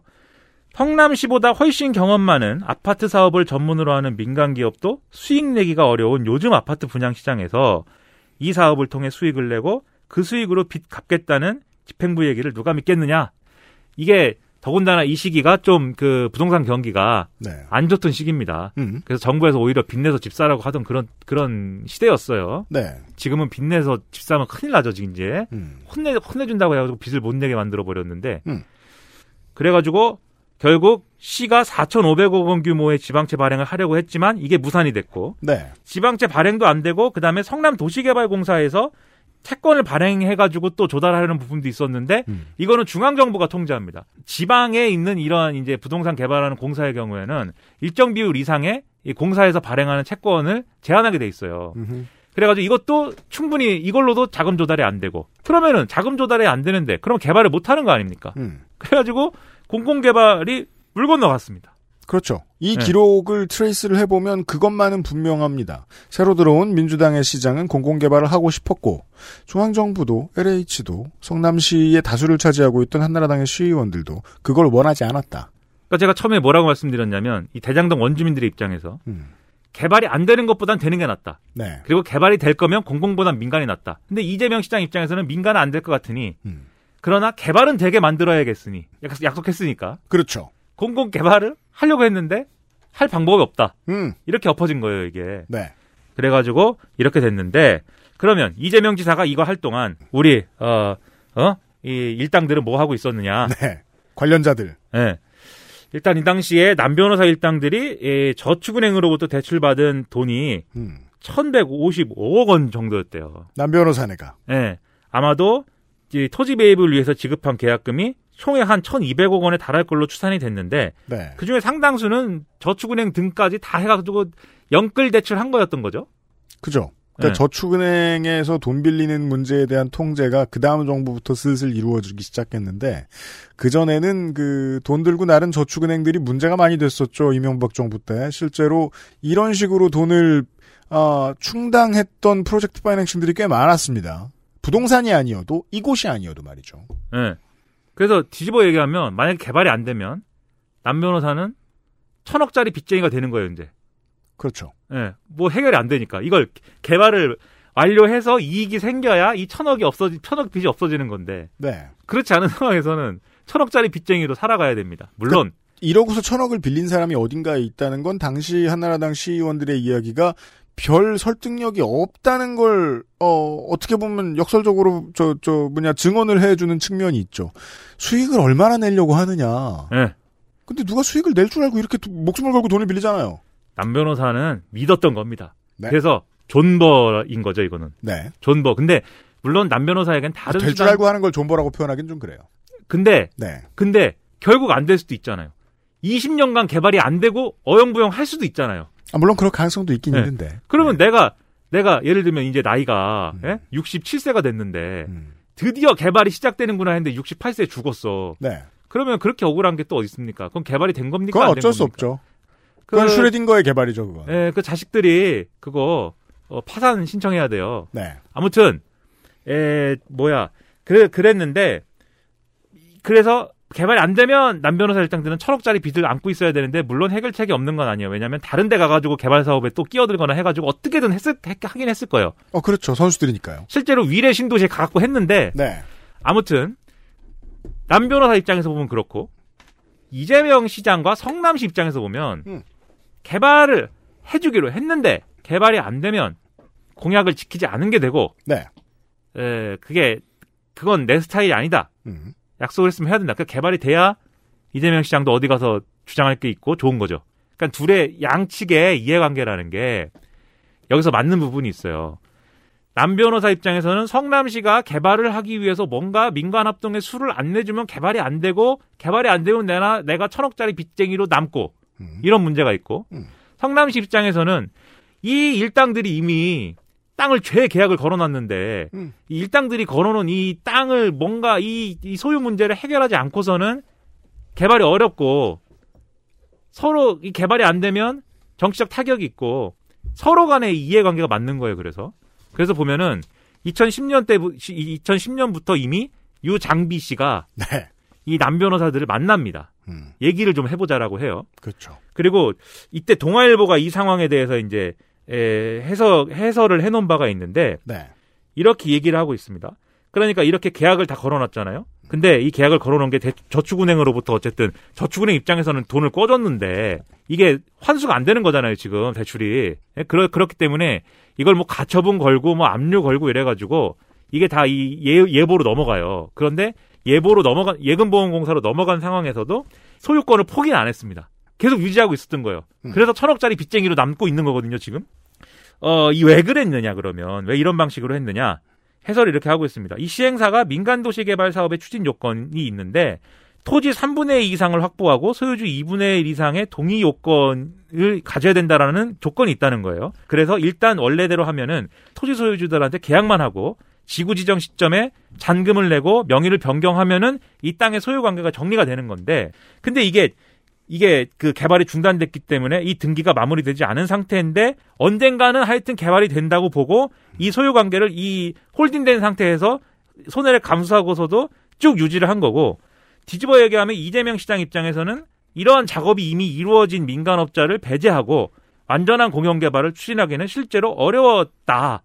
라고 동아일보가 해설했어요. 네. 그리고 이렇게도 얘기를 했습니다. 법적으로는 음. 토지 강제 수용이 가능하다. 그런데 민간업자들이 감정가 수준의 땅을 넘기지 않으려고 할 가능성이 높았기 때문에 민간업자들과의 음. 에, 이해관계 문제가 여기서 발생을 하는 거죠. 강제 수용이라는 단어가 하겠다고 생각하면 되는 것처럼 들리는데 예.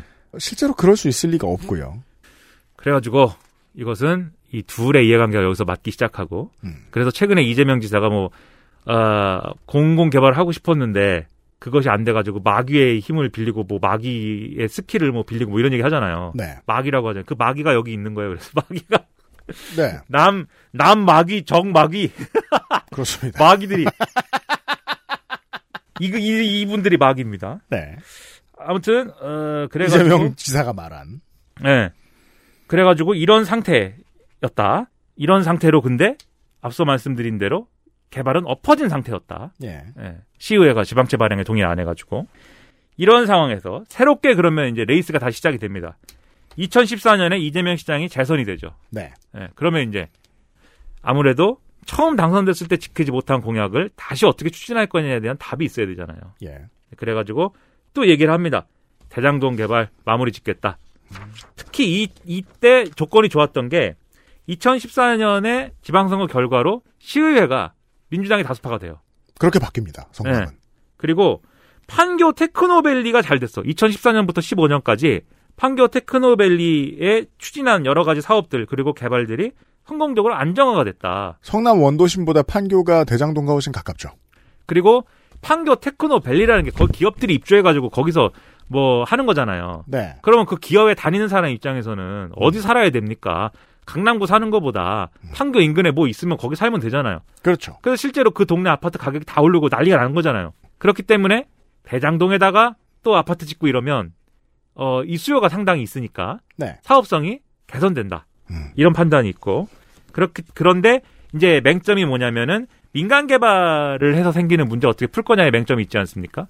그 대목에 있어서는 이재명 지사가 또 나름의 자기 주장으로는 묘수를 제안을 해요. 예. 그것은 대장동을 개발해가지고 음. 거기서 나는 개발 이익을 환수해가지고 예, 신흥 신흥동입니까? 시흥동입니까? 신흥동이냐? 어 시흥동인가? 이게 오타인가?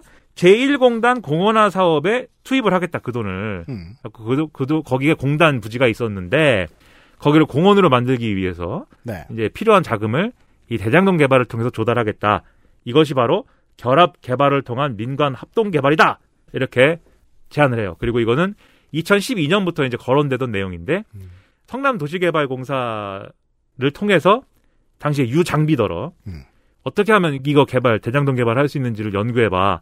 이래서 하남 등의 사례를 기초로 해가지고 연구를 한 결과였다.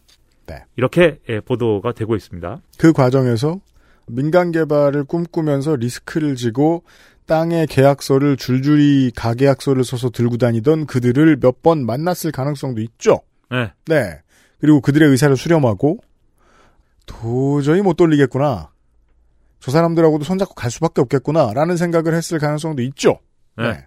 그래서 2015년 6월 달에 결국 음. 예, 이런 방금 말씀드린 민간 합동의 어떤 결합 개발 방식에 그러한 계획이 고시가 됐고요. 네. 그러니까 이걸 추진하려면 어떻게 추진을 해야 되냐?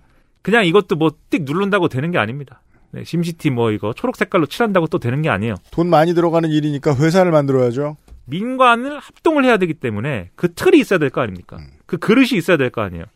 그게 성남의 뜰이라는 특수 목적 법인입니다. 성남의 뜰. 네. 그리고 이 성남의 뜰을 만들게 되는데 그걸 통해서 개발을 하기로 하는데 그럼 이때 남 변호사 일당들은 뭘 하고 있었느냐? 이러한 이제 성남시의 여러 가지 계, 계획의 어떤 여러 가지 기류를 읽고 본격적으로 이번엔 된다. 이건 된다. 라는 확신을 가지고 아까 이야기했던 해도 천억짜리 빚을 진 다음에 이 리스크를 지고 나는 큰 돈을 벌 수도 있고 망할 수도 있어라고 생각하면서 비가 언제 오나 이렇게 하고 쳐다보고 있는 게 아닙니다. 네. 그 정도까지의 리스크를 졌을 때는 그 비가 오게 하기 위해서 무엇이든 하죠. 네. 비 내리는 실무자들을 만나러 다닐 겁니다. 그래서 이건 된다. 되게 만들 것이다. 그래가지고 준비를 딱 하기 시작해요. 일단 법조계 인맥들을 총동원 합니다. 네. 그래가지고 남 변호사가 이 앞서 대장동 로비 의혹 때문에 잡혀갔다고 그랬잖아요. 음. 구속 기소돼갖고 재판 두 번 받고 무죄 나오고 나오거든요. 네. 이때 자기를 수사했던 검사 그리고 그 검사의 상관 자기를 변호했던 변호사 음. 이때 뭐 돈 돈은 하여튼 있으니까는 호화 변호인단을 꾸려가지고 예. 그랬던 모든 사람에게 이렇게 이 사업을 끌어들이려고 로비를 쭉 하고 그렇죠. 그리고 그 실제로 저는 대선이 아니고서 대선이 아닌 시즌에 이 사건이 터졌다면 결국 핵심으로 유명해지는 주인공들은 그들일 거라고 생각했었어요. 사람들이 가장 화낼 만한 꼭지가 들어가는 부분이거든요. 저 사람들 거부도 안 하고 그냥 줄줄이 다들 들어가서 신나게 놀았구만. 예. 이런 거 말이죠. 그래서 뭐 강모 하여튼 강모 어, 지검장 음. 그다음에 박 박영수 전 특검 네. 무슨 뭐 조모 변호사 뭐 줄줄이 나옵니다 여기서 음. 김모 전 김수남 전 검찰총장 한번 잡혀갔는데 또 잡혀가기 싫은 거잖아요 그러니까 네. 남모 변호사 입장에서는 음. 그리고 이 정도 수준이 아니고 아예 그냥 법조계를 아주 다 내 편으로 만들어야겠다라고 생각을 했는지 그렇죠. 어, 만배 형님과 손을 잡기로 합니다. 네. 왜냐 앞서도 말씀드렸듯이 만배 형님은 오직 20년간 법조 한 길, 네. 법조 기자 한 길만을 걸어온 분이고, 돈 오늘 기자님. 예, 머니신문 기자님이 그리고 인맥이 나름대로 그 20년 동안 법조 출입을 해봐요. 네. 인맥이 얼마나 넓겠어요. 인맥이 아주 넓으신 분이다. 이분하고 경쟁을 할 게 아니고 손을 잡아야 된다. 음. 손을 잡고 거기에 원래 같이 다니던 정모 회계사 끼고 이래가지고 이제 화천대유라는 이런 자산관리사를 만들기로 해요. 그리고 어 이 그리고 여기서 끝내치는 게 아니고 그림은 완벽해야 됩니다. 결국 이것과 관련돼서는 성남도시개발공사하고 잘 얘기를 하지 않으면 풀리지 않거든요. 개발 계획이. 그래서 이 남모 변호사가 서울의 모 대학을 나왔는데 네. 그 같은 대학을 나온 후배가 있어요. 네. 정모 변호사. 음. 정모 변호사에게 일자리를 주선해 합니다. 그렇죠. 성남 도시개발공사라고 있어. 음. 거기 한번 입사해 봐. 그래갖고 아 그런 그러냐. 성남 도시개발공사에 정모 변호사가 입사를 해요. 그리고 이 유 장비는 원래 원래 이제 좀 친해진 것 같고. 그렇죠. 그다음에 이 정모 변호사. 그는 여전히 어, 이재명 시장의 universe 어딘가를 맴돌고 있었고. 네. 남모 변호사가 보낸 정모 변호사 음. 등등 이렇게 해가지고 이 성남의 뜰을 어떻게 구성할 거냐에 대한 어떤 설계 음. 그리고 이걸 누구에게 맡길 것이냐라는 이 시행사 선정 이런 절차들을 음. 진행을 합니다. 다 다 남모 변호사와 이 일당들의 손아귀에 있는 사람들이죠 결국. 내가 뭐라도 개발하고 싶은데 법조인들을 막 그 지검장 출신도 갖다 쓰고 막 어, 검찰총장 나중에 될 사람도 있었어 갖다 쓰고 막 그게 누구나 할 수 있을까요? 아닙니다. 떡고물이 크니까요. 그래갖고 네. 이때 사업자를 선정할 때 또 근데 미리 짜고 치는 고스톱 얘기 안 나오려면 경쟁 방식으로 해야 되잖아요. 그죠? 그래서 가짜 입찰을 하죠. 네, 그래서 세 개 컨소시엄이 왔는데 이 중에 하나은행 컨소시엄을 선정을 하는데 뭐 하루 만에 그냥 뭐 일사천리로 그냥 뭐 심사해가지고 그죠? 하루면 그냥 인상 테스트 한 겁니다. MBTI 보고 뽑은 겁니다. 예, 확 해버리는데 네. 하나은행 컨소시엄이 그래서 성남의 뜰을 구성을 하게 됩니다. 음. 네, 그래서 어떻게 구성을 했느냐? 네, 이 얘기가 좀 복잡하죠. 성남의 뜰 이름은 좀 어감이 좋아. 성남의 뜰. 성남의 뜰. 예, 뜰이 있는 것 같고. 음. 성남의 뜰이 어디냐? 그것은 대장동이다. 네. 납입 자본금이 50억입니다. 근데 우선주가 46억 5천만 5천 원으로 돼 있고 이 개념을 모르는 사람들이 급히 따라와야 됩니다. 우선주와 보통주. 예, 보통주가 3억 4,999만 5천 원으로 구성이 돼 있어요. 네. 무슨 얘기냐면 배당을 받을 때 음. 우선주가 먼저 받게 돼 있나 봐요. 그렇죠. 그래서 우선주인가 봐요. 우선주가 90%가 훨씬 넘습니다. 예.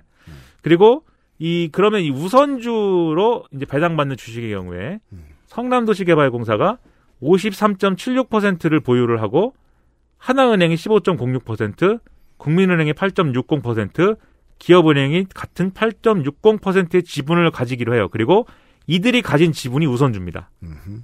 그리고 보통주는 이 7% 중에 SK증권이 6%, 네. 화천대유 자산관리가 1%를 이제 지분을 가지기로 하는데 여기서 SK증권 6%는 그냥 SK증권이 자체적으로 자기 회사가 투자를 한 게 아니라 다른 누군가가 맡긴 돈을 투자를 한 거예요. 이 다른 누군가가 누구냐면 개인 주주들인데 개인 투자자들인데 천화동인이라는 회사를 통해서 투자를 했어요. 이런 경우 많이 있어요. 네. 그래서 천화동인 1호부터 7호까지가 있습니다. 천은 28호가 아니고 그렇죠. 천화동인 1호부터 7호까지. 특히나 이런 저 저 큰 땅 갖고 하는 사업은요. 예. 어, 내가 누구 누군데 얼마를 맡길 테니 땅을 사시오 이렇게 다이렉트하게 이루어지지 않죠. 네. 웬만하면. 네. 네. 근데 이게 천화동인 1호부터 7호가 나왔다고 당황하실 필요가 없는 게 네. 이런 이름들이 많아요. 그러니까 천화동인은 좀 특이한데 뭐뭐뭐 1호, 뭐뭐뭐 2호. 그렇죠. 네, 이런 거 많아요. 뭐뭐뭐 5호. 네. 여기는 5호죠. 네. 이게 주로 돈 놀이 할 때 나오는 회사들 이름이에요. 그 돈을 투자할 때 그 귀찮으니까 또 5호 저 숫자 붙이는 게 관습이 됐나 봐요. 언젠가부터. 네. 어, 펀드 투자할 때도 마찬가지고 이런 식으로 한 대 모아 갖고 하는 경우가 많기 때문에 그러니까 아무튼 간에 그래 가지고 이게 이제 들어가고 그리고 화천대유 자산관리가 이 성남의 뜰에서 이루어지는 예를 들면 투자금 관리라던가 이런 것들을 다 하도록 해요. 그래가지고 어 그런 목적으로 이제 자산관리사를 포함을 시킨 것이고 이 또 화천대유 자산관리는 시행도 직접 할 수 있도록 이제 보장을 해줍니다. 그러니까 직접 이제 부동산 개발 사업 할 수 있도록. 네. 그래가지고 15개의 개발 블록 중에 5개 블록은 화천대유가 직접 시행한다. 이 내용이 있어가지고, 어, 요런 형태의 계약이었고, 그 다음에 개발이익이 나잖아요, 그러면. 네. 그럼 어떤 구조로 이 개발이익을 나눠 가지는 거냐? 일단, 앞서 말씀드렸다시피, 이 우선주 지분을 갖고 있는 자들이 먼저 가져갑니다. 그리고 우선주들 중에서도 이제 사실상 대주주급이 되는 50%를 넘게 가지고 있는 성남도시 개발공사. 성남도시 개발공사가, 뭐, 어, 어디 갔냐? 누적 배당금. 이 누적 배당금 1,822억 원까지 가져가도록 돼 있어요. 그러니까 일단 배당할 게 2천억 원이 된다. 네. 그러면 1,822억을 먼저 성남도시개발공사 가져가는 거예요. 90%를 만약에 2천억이라면. 그리고 근데 그게 나머지- 아니고 1,800억이다. 네. 그러면 100%가 성남도시개발공사로 돌아오게 되는 거죠. 그렇죠. 그리고 성남도시개발공사가 1,822억을 다 채우면 음. 그 다음에 우선주를 갖고 있는 금융기관들, 예, 앞서 얘기했듯이 하나은행, 국민은행, 기업은행 등 얘들이 지분에 따라서 일정액에 달할 때까지 또 가져가고 네. 그래도 만약에 이익이 남으면은 보통주를 가지고 있는 이 화천대유하고 천화동인 투자자들이 가져가는 거예요. 네. 이런 구조인 겁니다. 그래가지고 만약에 지금 말씀하신 대로 뭐 이익이 뭐 한 2천억 원이나 났다 이 개발 이익이 그랬으면은 화천대유 일당들은 뭐 그냥 하나도 못 가져가는 거죠. 그렇죠. 오히려 얘기가 깔끔했을 거예요. 네. 그러나 이들은 그러, 전혀 그렇게 생각하지 않은 거죠. 이런 구조의 사업 방식을 밀어붙인 것은. 그럴 거면 뭐 하러 그 공공개발이랑 같이 손을 잡습니까? 네. 네. 무조건 무조건 이 무슨 뭐 1,820억 포함해 갖고 2천억은 훨씬 넘는 기본적으로 3, 4천억은 나왔어야 예, 이런 유명한 이름들이 들러붙고 네. 네, 이런 프로젝트 선수들이 나와서 전국구급 로비를 하고 다녔겠죠. 네. 그래서 어 이런 구조였고 결과적으로 어떻게 됐냐? 아시다시피 화천대유하고 천화동인 1호에서 7호까지가 각각 577억 원하고 3,464억 원의 배당금을 가지고 가게 됐습니다. 추가 수익이 어마어마했다는 거죠. 예. 그리고 이외에 15개 블록 중에 5개 블록을 어, 직접 시행을 했잖아요. 음. 그것도 이걸 쭉 보면은 어, 상당히 그 수요가 높은 어떤 그러한 이 단지들이에요. 네. 그걸 통해서 시행한 사업으로 2천억 원의 추가 수익을 또 올렸기 때문에 엄청난 이익을 사실은 이 사업을 통해서 화천대유 일당들은 거둔 것이고 그렇습니다. 그 추가 수익이 많이 나는 곳들은 이제 집 구하러 다녀보신 분들은 충분히 이해하실 겁니다. 보통 30평 이하의 아파트, 네. 32평 이하의 아파트. 그게 아님 이상 돈이 좀 내가 있다. 그러면은 어 그냥 빌라가 아닌 고급 빌라. 네. 이런 곳들이 먼저 나갑니다. 그렇죠. 평형수가 너무 좁거나 아니면 평형수가 32평형이 넘어 40평이 넘는다거나 네. 이러면은 인기가 없죠. 네. 네. 그리고 이, 이 화천대유가 직접 시행한 다섯 개 블록의 경우에는 음. 아까 남모 변호사들이 과거에 이제 공공개발이냐 민간개발이냐 왔다 갔다 할 때 미리 확보해 놓은 땅들 있잖아요. 거의 이 다섯 개 블록의 90%는 31%의 남 네. 변호사 정혁 회사가 미리 다 훑어놓고 있던 것. 그 땅에서 개발했다. 그렇다면 그들의 입장에서는 공공개발과 손을 잡았다고 말하지만 성남시에서는 그냥 민간 개발이 된 것일 수도 있는 거예요. 자기 세계에서는 다 자기 그림대로 한 거예요, 지금. 의도대로 됐어요. 그렇죠. 네. 네. 대박이 났습니다. 그러니까 이렇게 생각해야죠. 제가 요새 어, 무슨 바람이 불었는지 브레이킹 배드를 정주행하고 있잖아요. Breaking Bad 보셨어요? 무서운 이름이네요. Breaking을, bad를 breaking해. 예. 내가 김민하가 겁나 좋아할 드라마예요. 왜요? 청취자 여러분 그렇게 생각하시죠? 아니, 왜요, 왜, 왜? 허무하고 화가 나 있어요, 사람. 그리고 아무리 열심히 살아도 세상이 점점 망해요. 아, 그래요? 어, 그 Breaking Bad를 열심히 보면 알 수 있는 게 있죠. 어, 마약 산업에는 이윤을 취하는 이들이 상당히 많이 붙어 있다. 기관에 있는 사람, 원료 대주는 사람, 아, 뒤봐주는 사람, 운송하는 사람, 약을 만드는 사람, 엄청나게 많은 돈을 가져가요. 음. 여기도 마찬가지잖아요. 근데 이걸 다 떼어주고도 지금 충분히 남겼어요. 이 디테일을 보면 알 수 있는 거죠. 음. 공공개발 할 곳은 공공개발 했어요. 그리고 민간 개발을 원해서 처음부터 준비했던 선수들은 자기가 원하는 걸 또 다 가져갈 만한 개발을 했어요. 네. 이렇다면 양쪽의 의견이 그저 정치적인 의견일 수밖에 없는 거죠. 민간 개발도 된 거, 공공 개발도 된 건데. 여튼. 네. 네. 그래가지고 해피해졌는데. 해피해졌어요. XSFM입니다.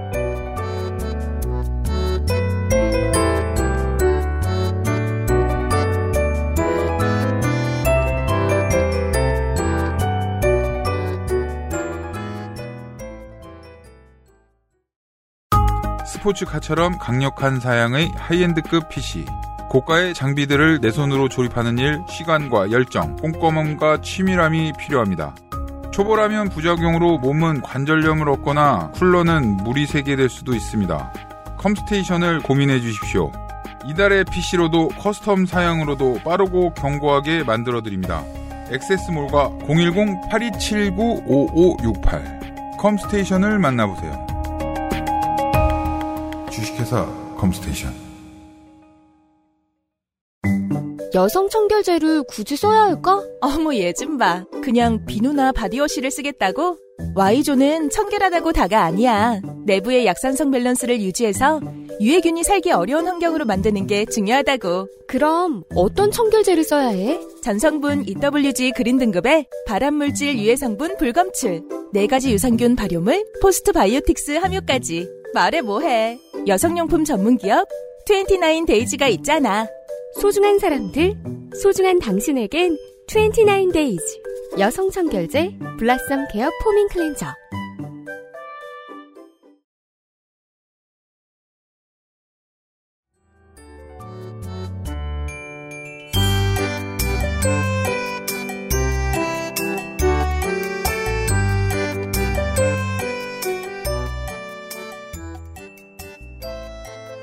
여기서 얘기가 끝나는 게 아니라 네. 추가적인 어떤 디테일들이 있습니다. 음. 화천대유가 이렇게 행복해질 수밖에 없었던 추가적인 요인들이 있어요. 네. 그게 뭐냐면 첫째로 SK가 있습니다. SK. 그러니까 아무리 화천대유가 뭐 남변호사 정회계사들이 대단해도 음. 여기에 들어가는 자금을 본인들 주머니에서 꺼내가지고 할 수도 없어요. 그럼요. 그럴 수는 없는 것이고 투자를 받아야 받아와야 되는 거고 음. 이미 금융권에서는 이미 뭐막 천억씩 빌렸잖아요. 그렇죠. 그 여러모로 이제 어려운 점들이 있었을 텐데 아무리 만배 형님과 같은 음. 그러한 천군 만마를 얻었다 해도 음. 쉽지 않았을 것인데 이 선수들이 이미 돌아다니면서 쓴 돈이 있습니다. 내 돈이 네. 아닌 걸. 네. 근데 이게 이제 구체화되면서 추가적인 돈이 더 필요하게 되죠. 근데 이, 이 장부를 잘 보면 음. 화천대유가 2015년에 어, 처음 이제 초기 투자를 받은 데가 있어요. 네. 그게 킨앤파트너스라는 경영 컨설팅 회사입니다. 근데 이제 그러면 킨앤파트너스의 이 돈은 어디서 왔느냐? 그냥 개인이 킨앤파트너스에 빌려준 걸로 돼 있어. 네. 그러면 그 개인이 누굴까? 그렇죠. 예, 이게 이제 만약에 이 개인이 뭐 엄청난 사람이면은 야 이거 뭐 엄청난 일이다 이럴 텐데. 그래 언론이 취재를 해보니 어 뭐야 SK의 최태원 회장의 동생 네. 최기원 SK 행복 나눔 재단 이사장이었다 음. 이런 거고 2015년하고 2017년 두 차례 이 키넨 파트너스가 사업 부지를 담보로 화천대유에 돈을 빌려줬고 음. 그리고 2018년에 이게 그러면 키넨 파트너스가 빌려준 돈이잖아요. 네. 근데 2018년이 지나면 투자를 한 걸로 이게 명목이 바뀝니다. 바뀝니다. 예, 이 사업에 투자를 한 걸로. 네. 예, 그래서 이게 왜 이렇게 된 거냐라고 키넨 파트너스한테 물어보니까 초반에는 화천대유가 직접 시행을 할 수 있을지 여부가 불투명했기 때문에 음. 그때는 그냥 돈을 빌려준 걸로 처리를 해서 만약 잘못됐을 경우에는 빌려준 돈을 내놔 이렇게 갈 거였는데 아주 솔직한 답변일 가능성이 있죠. 예. 근데 시행사로 확정이 됐기 때문에 그러면 이제 시행을 할 거고 그러면 돈이 남을 거니까 수익 배분을 위해서 어 금리를 올, 이, 금리를 이미 연 25%를 올린 상황에서 수익률이 25%를 넘게 되는 시점에서 투자 약정을 하는 걸로 이 내용을 바꿨다. 그렇죠. 그러니까 투자 이게 내가 빌려준 거에 이익을 받는 것보다 더 많은 이익을 추구할 수 있게 되면 그러면 그럼 그때 투자로 바꾸자라고 했는데 공부를 해봤더니요. 예. 꽤 빈번히 있는 일입니다. 예. 이런 식으로 그러니까 많이 한대요. 아니, 왜냐면, 내 눈앞에 나타나는 선수는 예. 보통 처음 본 사람이고 미친놈 같거든요. 그렇죠. 그래서, 어, 그래? 그러면은, 어, 목숨 걸어? 돈 빌려줄게. 그 다음에 이 사람이 성공한 것 같아. 음. 오, 시행사가 됐어? 지금부터 투자. 이명 계약이 있기도 하고요. 그래서 결과적으로 최기원 이사장이 음. 빌려준 건지 투자한 건지 애매한 돈 이걸 가지고 거둘 수 있게 된 돈은 800억에서 한 1천억 원 정도 될 것이다. 이 화천대유가 직접 시행하는 대장동 택지 두 곳의 분양 수익을 지급받기로 했기 때문에 이쪽도 엄청 남겼죠, 그래서. 근데 또 최기원 쪽은 그렇게 얘기 안 합니다. 지금 여기서는 이렇게 남았는데 키넨 파트너스한테 다른 돈도 빌려줬는데 그거는 다 실패했다 투자가. 그래가지고 플러스 마이너스 제로다 정, 제로다. 예. 이게 이제 최규원 이사장과 키넨 파트너스의 관계가 정확히 어떤 것인지 알 수 없습니다만 이러한 사례들은 많이 있습니다. 많은 돈을 굴려야 하는 개인이 내 이름이 왔다 갔다 하는 게 불안하니까 만들어 놓은 투자 회사들이 투자 자문 회사들이 덜어 있습니다. 보통은 그 회사는 곧 그 사람이라고 이해하는 선수들이 많죠. 그래가지고 이 케이스가 그런지는 알 수 없습니다. 그래가지고 이런 방식으로 초기 자금을 끌어왔다라는 정황이 있고 네. 이거 외에도 유명 배우가 이제 돈을 맡긴 그런 회사로부터도 또 자금을 끌어갖고 토지 토, 이 초기 자금을 만든 그런 사례도 있어요. 예. 근데 이 작업을 다 누가 했느냐? 남 변호사가 했습니다. 남 선생님이. 남 변호사가 가가지고 설득도 하고 사업 전망도 얘기하고 이랬고 돈을 끌어오고 이런 네. 역할을 이제 했어요. 대단한 분입니다. 아주 중요한 인물입니다. 네. 여기까지 보면. 미국으로 날랐어요, 근데. 네. 그리고 아주 이분, 중요하니까요. 이분의 배우자가 또 네. 뭐또 방송사 기자예요 또. 네. 기자가 기자 그만두고 퇴직금도 안 받고 이제 미국으로 갔거든요. 그렇죠. 예. 근데 이분도 현직 기자일 때부터 음. 이남 변호사가 아까 말씀드렸지 않습니까? 네. 위례 신도시 이런 데도 이제 개입해가지고 그 사업을 하려고 했다고. 그때 만들어진 그 개발 회사에 뭐 등기 임원을 하고 막 이랬어요. 네. 그러니까는 언론인들은 뭐냐는 말이죠. 네, 아무튼 그건 이제 의문이고. 여기서 보면 잠재적인 범죄자들이죠. 네. 뭐야, 좀. 네. 네. 그리고 이제 이것만, 이, 이런 부분만 있느냐. 또 하나 볼 게, 어, 보수 정권에서의 제도 변화가, 어, 원래도 대박날 거를 더 많이 대박나게 해준 그러한 여건을 만들었다라는 지적도 있어요. 그러니까 당시 부동산 정책의 실체를 보여주는 측면이 없지 않습니다. 네, 뭐냐면 박근혜 정권이 2014년 9월 달에 택지 개발 촉진법을 폐지를 했는데, 그러니까 이게 신도시 지정하고 개발하고 이런 게 더 이상 가능하지 않고 불필요하다. 부동산 경기가 이제는 위축되고 어, 그러한 방식의 택지지구 지정이 어, 효율적이지 않다. 이런 말을 하면 아무 생각 없이 철들었다고 말하던 보- 진보 인사들도 있었어요. 아이씨, 돈이 얼마나 우스우면 그렇게 계산을 쉽게 합니까? 그래가지고 이 법을 이제 효력이 없게 만들어가지고 네. 어, 공공택지 지정이 안 되니까 음. 토지 가격이 예, 토지 가격 상승이 초래됐다. 그렇죠. 그래서 이제 더 많이 남은 거다. 이런 지적도 있고 네. 그리고 같은 해 2014년 말에 어, 박근혜 정권이 민간 택지에 대한 분양가 상한제를 폐지를 했습니다. 네. 그래서 어, 이 대장지구의 경우에는 대장동 개발의 경우에는 토지 수용권을 어쨌든 발동해 갖고 만든 공공택지이기 때문에 음. 분양가 상한제가 적용이 되는 건데 자, 제가 아까 드린 말씀에 대한 지금 보충 설명입니다. 이게 그 민관 합동이라는 말은 사실상 민간은 민간 개발했다는 뜻이라고요.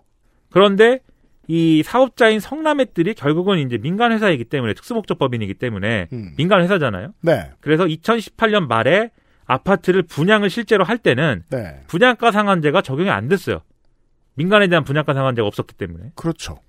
이게 그래가지고 더 높은 가격에 분양이 됐고, 음. 그 다음에 민간 택지까지 분양가 상한제를 적용한 게 2019년 8월 달 이후인데. 최근이에요, 최근. 네, 많이 그건. 올라가지고. 네. 근데 이때까지 다 분양됐고, 음. 마지막 남은 이 주택 용지가 SK 뷰 테라스라는 건물이 있습니다. 대장동에 있는. 네. 네. 이게 뭐냐면 어, 이것은 아파트가 아니에요. 엄밀히 말하면 네. 도시형 생활주택입니다. 300가구 미만의 도시형 생활주택이에요. 네. 그래서 여기 분양가 상한제 적용이 안 됩니다. 그렇습니다. 네, 그래갖고 이게 지금 대박이 났어요. SK 뷰 테라스 뭐 경쟁률이 뭐 얼마고 뭐 네. 난리가 났는데 지금 분양 중이에요. 그래서 그 한 방울까지 다 지금 누군가의 주머니로 들어갔고 이건 지금 23년 정도의 입주가 시작될 거라고 알려져 있는데. 근데 이게 난리가 나면서 음. 지금 중도금인지 잔금인지가 대출이 안 된대요. 지금. 그렇죠. 그래가지고 미분양 난대요. 그래서 그래서 지금 공고가 어떻게 났냐면 음. 현금이 네. 12억이 있으시면은 음. 그거 지금 살 수 있습니다. 그렇죠. 대출 안 받아도 될 거 아니야. 대단합니다. 그걸 또 마케팅을 하고 있대요. 그러니까. 정말 잘 팔리면 그런 사람들한테만 팝니다. 음, 네. 12억이 어딨어? 네, 아무튼 있는 사람한테 파는 거죠. 아무튼 그리고 어, 또 2014년에 개발이익 환수법이 개정이 돼서 음. 개발 부담금 부담률도 낮아졌다. 이것도 화천대유들이 돈을 더 많이 가져가게 되는 뭐 요인이 됐다. 뭐 이렇게 주장하는 분도 있고. 네. 그래서 결과적으로 어, 상당히 이제 뻥튀기가 된 거다라는 거예요. 그러니까 여러모로 보수 정권 시의 법 개정들이 조금씩 조금씩 이 사람들의 레이더 안에 들어왔고 그 계산 안에 충분히 넣어놨을 거라는 것 정도는 인식할 수 있습니다. 다만 법이 이렇게 어떻게 이 사람들에게 꽃길 깔아주는 것처럼 이렇게 쉽게 바뀌었지? 라고 생각한다면 이 사람들이 전국구구나. 이런 의심보다는 아 이런 프로젝트가 전국의 다른 곳에도 더 있구나.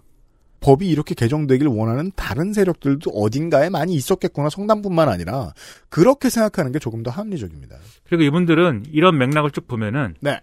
재수도 좋았던 것 같아요. 네. 그러니까 이름을 잘 지어야 되나 봐. 화천대유 이렇게 줬더니 재수가 좋았던 것도 분명히 있습니다. 그 제가 만약에 이 저 남형과 그 저 윤 정형을 만난다면 그렇게 얘기해 줄 거예요. 아니다. 당신들의 노력의 결과다. 100%. 어, 예. 이- 그리고 법정에서도 그렇게 주장되어야 합니다. 네.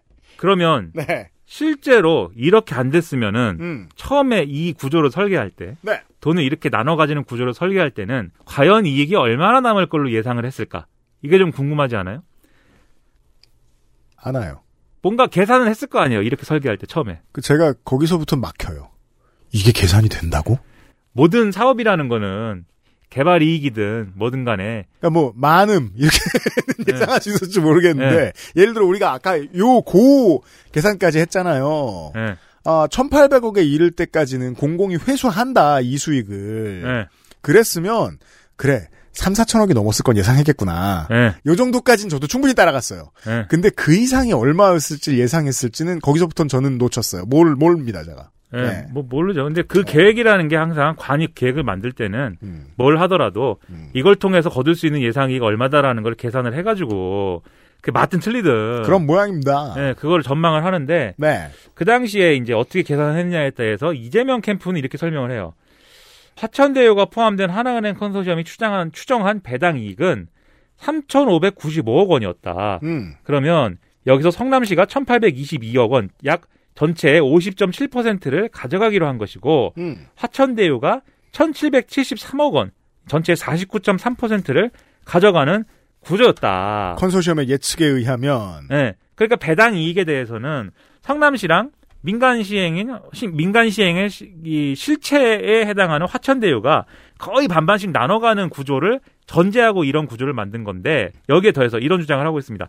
1공단 앞서 말씀드린 결합 개발이었잖아요. 네. 1공단 터 공원 조성비 2,561억 원이 이 사업을 통해서 추가로 이제 투입이 된다는 거를 어, 환산을 하면은 네. 결국 전체 6,156억 원이 되고 이 가운데 4,383억 원, 즉 이 사업을 통해서 거둔 이익의 71.2%를 성남시가 가져간다고 본 거다. 이렇게 설명을 하고 있어요. 네. 근데 이제 지금 공원 조성비 2,561억의 경우에는 이건 논란이 좀 있어가지고 어쨌든 그런 거 다 제해도 원래 생각은 반반 가져가는 거였다 이 구조를 통해서. 3,600억 정도 남겨서 근데 이게 이제 그런 나중에 그런 쟁점은 되겠죠. 반 모두가 이이 그림을 만든 모두가 반반 가져간다라고 예상을 하고 이런 걸 만들었는데 우연히 예, 이 반반 가져가야 될 게 뒷부분이 이제 파이가 커져가지고 음. 대박이 나가지고 훨씬 더 많이 가져가게 된 건지 아니면 반반 가져가게 될 거야라는 세치혀로 모두를 속인 다음 실제로는 마음속으로는 그 반반이겠냐?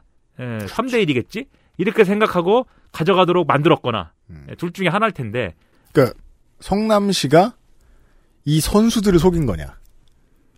아 이거 민간 개발처럼 많이 남을 수 있어. 이러면서 우리가 다 가져가야지. 어 우리가 공공 분야에 다 쓸 돈으로 해야지.라고 생각했느냐? 아니면 선수들이 아 훨씬 많이 남을 텐데 뭔 그- 소리야? 그렇다 그렇다기보다도 이던지 그게 아니면 양쪽 다 알고 있었든지. 성남시와 남 변호사 일당 화천대유들이 애초에 서로 다 알고 서로 다 아는 상태에서 공평하게 딜한 결과가 이 구조였는데 예상치 못하게 대박이 더 터져가지고 결과적으로 기울어진 운동장이 된 건지 아니면 화천대유 일당들이 성남시하고 얘기할 때는 이렇게 결국 반반 가져가게 될 것이다라는 전망에 공감하고 합의를 했는데 그때 이미 화천대유 일당들의 마음속에는 그거 아니다. 두 배, 세 배 더 남을 걸. 그때가 되면은 몰랐다고 해야지. 이렇게 생각하고 한 거냐. 그거에 따라서 이후 상황이 좀 달라질 수 있다. 이런 거고요. 그렇고요. 그 다음에 이제 1공단 터 공원조성비 2,561억 원을 네. 성남시가 가져간 수익으로 볼 거냐 말 거냐. 음. 이거는 이제 논란이 있는 건데 이재명 지사 쪽은 이걸 포함시켜야 된다라고 얘기를 하지만 일부분에서는 어, 이것은 어차피 다른 방식으로 거둘 수 있는 그런 이득 이 다른 이 사고비를 투입한 것이고 이것이 꼭 이제 공공이 가져간 돈이라기보다는 결국은 이제 필요한데 어쨌든 기부 체납이라든가 이런 걸 통해서 이제 어, 좀 해소할 수 있는 문제였기 때문에 이건 좀 과장이다라고 하는 어떤 의견도 있다. 이 정도를 정리하면 될 것 같고 네. 그다음에 이제 요렇게 그러면 이제 어, 상황이 진행이 됐어요. 만약에 애초에 계획한 대로 딱 반반 나누는 그림이었으면은 아마도 제가 볼 때는 이렇게까지 난리가 안 났을 겁니다. 예. 그쵸? 음. 근데 너무 많이 어쨌든 화천대유들이 가져가 버리는 바람에 난리가 난 건데 제가 볼 때는 이 화천대유들도 예상을 못한 부분이 있는 것 같아요. 그렇습니까? 여기서부터는 요건 추측입니다. 예. 왜냐면은 이게 너무 돈이 커지니까는 자기들끼리 싸우기 시작합니다. 그런 증거는 나와 있죠. 예, 그러면서 지금 다 잡혀가게 생겼어요, 그래가지고. 예. 어, 일단, 보도가 지금 막 나오고 있는 것들을 종합해 보면 이런 사, 이런 사건들이 일어나고 있어요. 유 장비 씨가 이 화천대유 일당들, 만배 형님들에게, 네. 야, 내 목도 줘야지 그러면, 라고 얘기를 하면서, 여기까지만 보면 공공 분야를 담당하던 사람 같은데 요 얘기를 들어보면 아 공공 분야를 가른 다음에 민간에게 나누어 준 걸 주도한 사람이구나라는 것이 이해됩니다. 예. 그니까 이 유장비 씨는, 아까 리모델링 추진 조합, 추진위원회 조합장이었다고 얘기했잖아요. 물론 조합장들 중에서도요. 예. 너무 스트레스를 받아서 예. 돈이 다 무슨 소용이냐 이러면서 그냥 나눠주고 떨어지고 이런 사람들도 있어요. 하지만 보통은 그거보다 집중력이 훨씬 좋죠. 이렇게까지 고생을 했는데 내 몫이 이거밖에 안 되면 안 돼. 보통은 이게 일반적인 태도입니다. 이분이 어쨌든 뭐 공무원 출신이거나 그런 게 아니에요. 이재명 지사와의 관계 덕분에 공무원을 했지만 공직을 있어본 경험이 없고 이전까지는 그렇죠. 그리고 이 조합장은 어떻게 됐느냐? 그러니까 개발과 관련된 어공이 있을 수는 있거든요. 정치권 주변의 측근들 중에. 근데 어 그런 다음에 계속 어공을 돌게 하지 않습니다. 거기에 맞는 유닛도 아니고요. 그러니까 제가 이런 얘기 왜 하냐면 측근이란 단어에 이재명 지사의 측근들이 화가 났어요. 측근이란 단어를 못 쓸 이유가 뭐가 있느냐 말입니다. 그렇죠 사실. 여튼 아무튼 그 전에는 뭘 했느냐? 네. 무슨 건축 사무소에 다닌 걸로 돼 있는데 음. 이것도 과장된 이력이라는 주장이 있어요. 음. 어, 일부 보도에 의하면 네. 건축 사무소를 다닌 게 아니고 거기에 이제 그 운전을 했다. 우리 흔히 얘기하는 운장을 했다. 그래서 한 두 달 정도 했는데 음. 그 경력을 건축 사무소 다닌 걸로 해가지고 이 조합장이 된 것이다. 그런 경력이 이상할 땐 다른 경력이 뭐가 있는지 궁금하죠. 그러니까 전반적으로 보면 그러면 이분의 인생은 음. 요 장비의 인생은 아, 어떤 큰 일을 하실 분이라기보다는 동네 형이신 거죠, 그냥. 음. 좋게 표현하느라 고생 많습니다. 동네 형. 예. 동네 형인데. 근데 이제 동네 개발자 형 형. 예. 네. 동네 형인데 개발자란 말 이상하네요. 그 어, 주군을 잘 만나가지고 그 자리에 간 거예요. 음. 개발을 좌지우지 할 수 있는 그렇게 했, 는데 어쨌든 어 대박이 났으니까 예? 700억을 내놔라라고 한 거예요. 음. 만배 형님 등에게. 이만큼이나 수익이 올랐는데 예. 내가 지금 성남시가 1,800억밖에 못 가져가도록 처음에 설계를 내가 만들었거나 최소한 묵인 방조하지 않았으면 너네들은 어떻게 되는 거야? 예. 근데 요 700억을 내놔라라고 한 게 맥락이 뭐냐에 따라서 이게 상황이 달라질 수가 있어요. 네. 일단 유 장비 씨는 농담이었어요라고 얘기하고 있습니다. 그렇죠. 그뭐 700억 그냥 700억을 줄라면 주든지 뭐 이렇게 얘기한 거다. 농담이다. 예, 웃기잖아요, 들으면. 예. 그다음에 이게 첫 번째 가능성. 뭐 농담을 했을 수도 있겠죠. 두 번째 가능성은 700억이라는 돈을 뇌물을 달라고 한 것이다. 그러니까는 이렇게 너희들에게 많은 돈을 안겨줄 수 있는 그러한 사업을 내가 승인을 하고 이런저런 손을 써갖고 만들어냈으니 어? 뇌물을 달라. 이렇게 얘기한 것일 수 있다. 마지막 세 번째. 애초에 지금 천화동인 얘기했잖아요. 천화동인 1호부터 7호까지의 어, 그 법인을 통해서 투자한 사람들이 배당을 받은 건데 그 주주들의 명단이 또 언론 보도로 공개가 됐거든요. 그 중에는 뭐가 있냐면 김만배 씨 본인이 있고 네. 정확히 얘기하면 김만배 씨가 100% 소유하고 있는 화천대유가 있고 네. 그 그리고 만배 형님의 가족들과 지인이 있어요. 가족과 지인이 있고 남모 변호사가 있고 정모 회계사가 있고 조모 변호사가 있고 이렇게 쭉 있거든요. 그렇죠. 그런데 이 만배 형님이 가지고 있는 그 천화동인의 지분이 본인 이름이 아닐 수도 있다. 본인 소유가 아닐 수도 있다. 이런 주장도 있어요. 그리고 어떤 보도에 보면은 만배 형님 지분이 어, 생각보다 더 많을 수도 있다. 더 적을 수도 있다. 더 적을 수도 있고. 이름만 만배 형님으로 돼 있고 네. 딴 사람 거다 이게. 네. 그 중에 이 장비도 있는 거 아니냐. 그런 의심도 있어요. 그럼 그러니까 만약에 만배형님은 어, 이름 빌려주게 예. 인 것이냐. 예.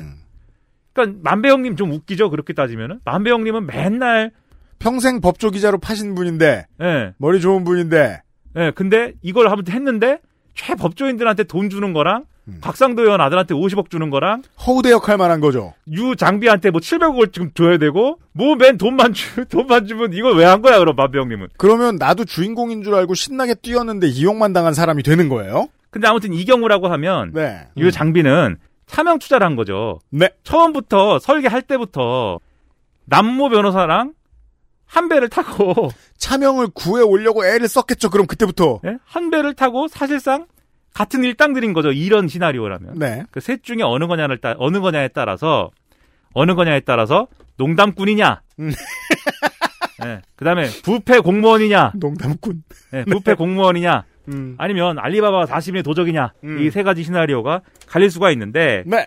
아무튼 이 700억을 달라고 해서 만배 형님이 5억을 줍니다. 음. 일단 이거부터 받으시고 나머지 돈은 당신이 이거 뭐 성남 도시개발공사하고 뭐 이거 한 거 다 아는데 음. 우리가 700억 어떻게 주냐 음. 받아갈 수 있는 방법을 잘 생각해 보자. 그렇죠. 그이이 장비 씨가 성남 도시개발공사를 그만두고 아니죠 성남 도시개발공사 하다가 이재명 지사가 경기도지사 된 다음에는 경기관광공사 사장으로 가거든요. 네. 근데 거기서 무슨 영화 사업을 한다고 주장하다가 예산이 통과가 안 돼갖고 그만두고 음. 무슨 회사를 차려요. 근데 이것도 유 장비 씨가 회사를 차리지 않고 아까 얘기한 남모 변호사가 후배가 있는데 남 변호사가 성남도시개발공사로 들여보낸 정 변호사가 있지 않습니까? 정 변호사. 그 정 변호사랑 즉 정 변호사가 회사를 만듭니다. 근데 그 회사 이름이 유 장비예요. 회사 이름이 유 장비고 대표가 정모 변호, 병 변호사인데 네.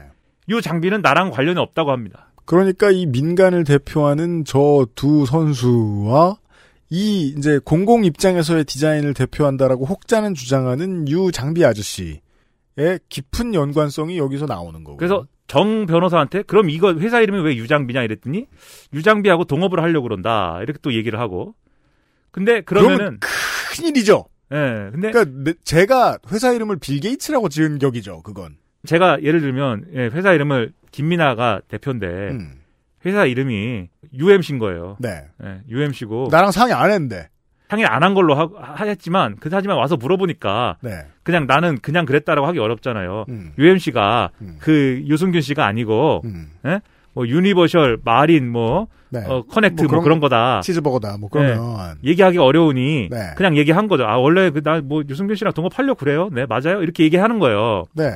근데 이제 어쨌든 그러면 회사가 그러면은 유 장비랑 같이 하는 회사인 거잖아요. 네. 그러면 만배 형님 입장에서는 700억을 줘야 되지만 음. 그냥 줄 수 없으니 유 장비 회사에다가 투자를 하든지 그렇죠. 또는 뭔가 유, 유 장비 회사의 지분을 어 고액으로 높은 가격을 치고 본인이 보유한 다음에 음. 이걸 뭐 어떻게 하든지 다양한 방법을 모색한 게 아닐까 너무 먼 비유인데요. 검찰을 의심하고 있어요. 이러니까 한국의 노인네들이 개인 회사에 될 걸 자꾸 법인을 좋아라 하는 겁니다. 본능적으로. 네. 그런 생각 안 드시나요? 자영업 하시는 여러분? 왜 법인이면 만사형통인 것처럼 얘기하지? 실제로 그렇지도 않고 분기별로 나눠서 내면 세금도 거의 비슷한데? 그리고 이런 거 좋아해서 그래요. 본능적이에요. 그리고 정모 변호사한테 또 네. 이 장비가 11억 몇 천만 원을 받은 게 또 있어요. 네. 그건 이제 뇌물이 아닐까 하는데 근데 거기에 대해서 이 장비는 빌린 거예요라고 얘기를 하고 있습니다. 그렇죠. 네, 빌린 거예요라고 얘기를 하고 빌리는 거면 11억을 빌리고 빌려줄 정도로 겁나 서로 믿는 사이라는 건데 그러면 더 이상하고요. 그다음에 여기까지가 이제 유 장비와 관련된 유 장비가 이 사업에 어떻게 참여한 거고 무슨 역할을 했고의 어떤 단서를 보여주는 논란이다 서로의 네. 분열돼 가지고 음. 이런 논란이라고 하면 또 하나 보여주는 게 오늘 동, 이거 떠드는 오늘 이제 동아일보가 보도를 했는데 네. 이런 일이 있었다는 거예요. 2013년에 위례 신도시를 개발을 할 때 거기에 이제 업자였던 정모 씨가 또 있다. 정 씨가 이렇게 많아. 예. 네.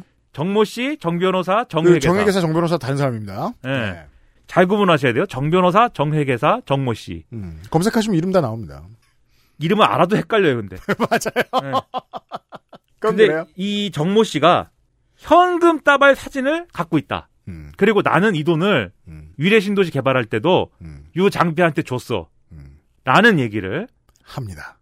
남 변호사와 만배 형님에게 그 사진을 갖고 와서 얘기를 합니다. 그 얘기 왜 하냐? 자랑하려고 얘기한 게 아니고 네. 아니죠.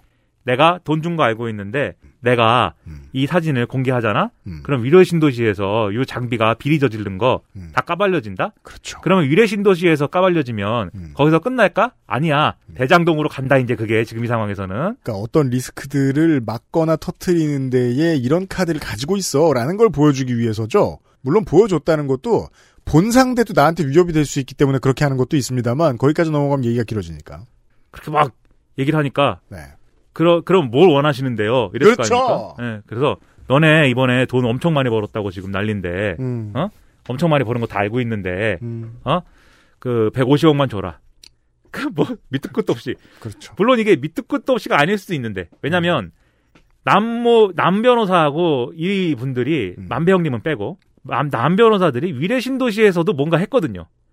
음. 그래서 그때 아는 사이인데 그 관계에서 돈 정리가 안 된 게 있었는지는 모르겠어요. 음. 근데 아무튼 이 사진을 갖고 와서 150억을 내놔라.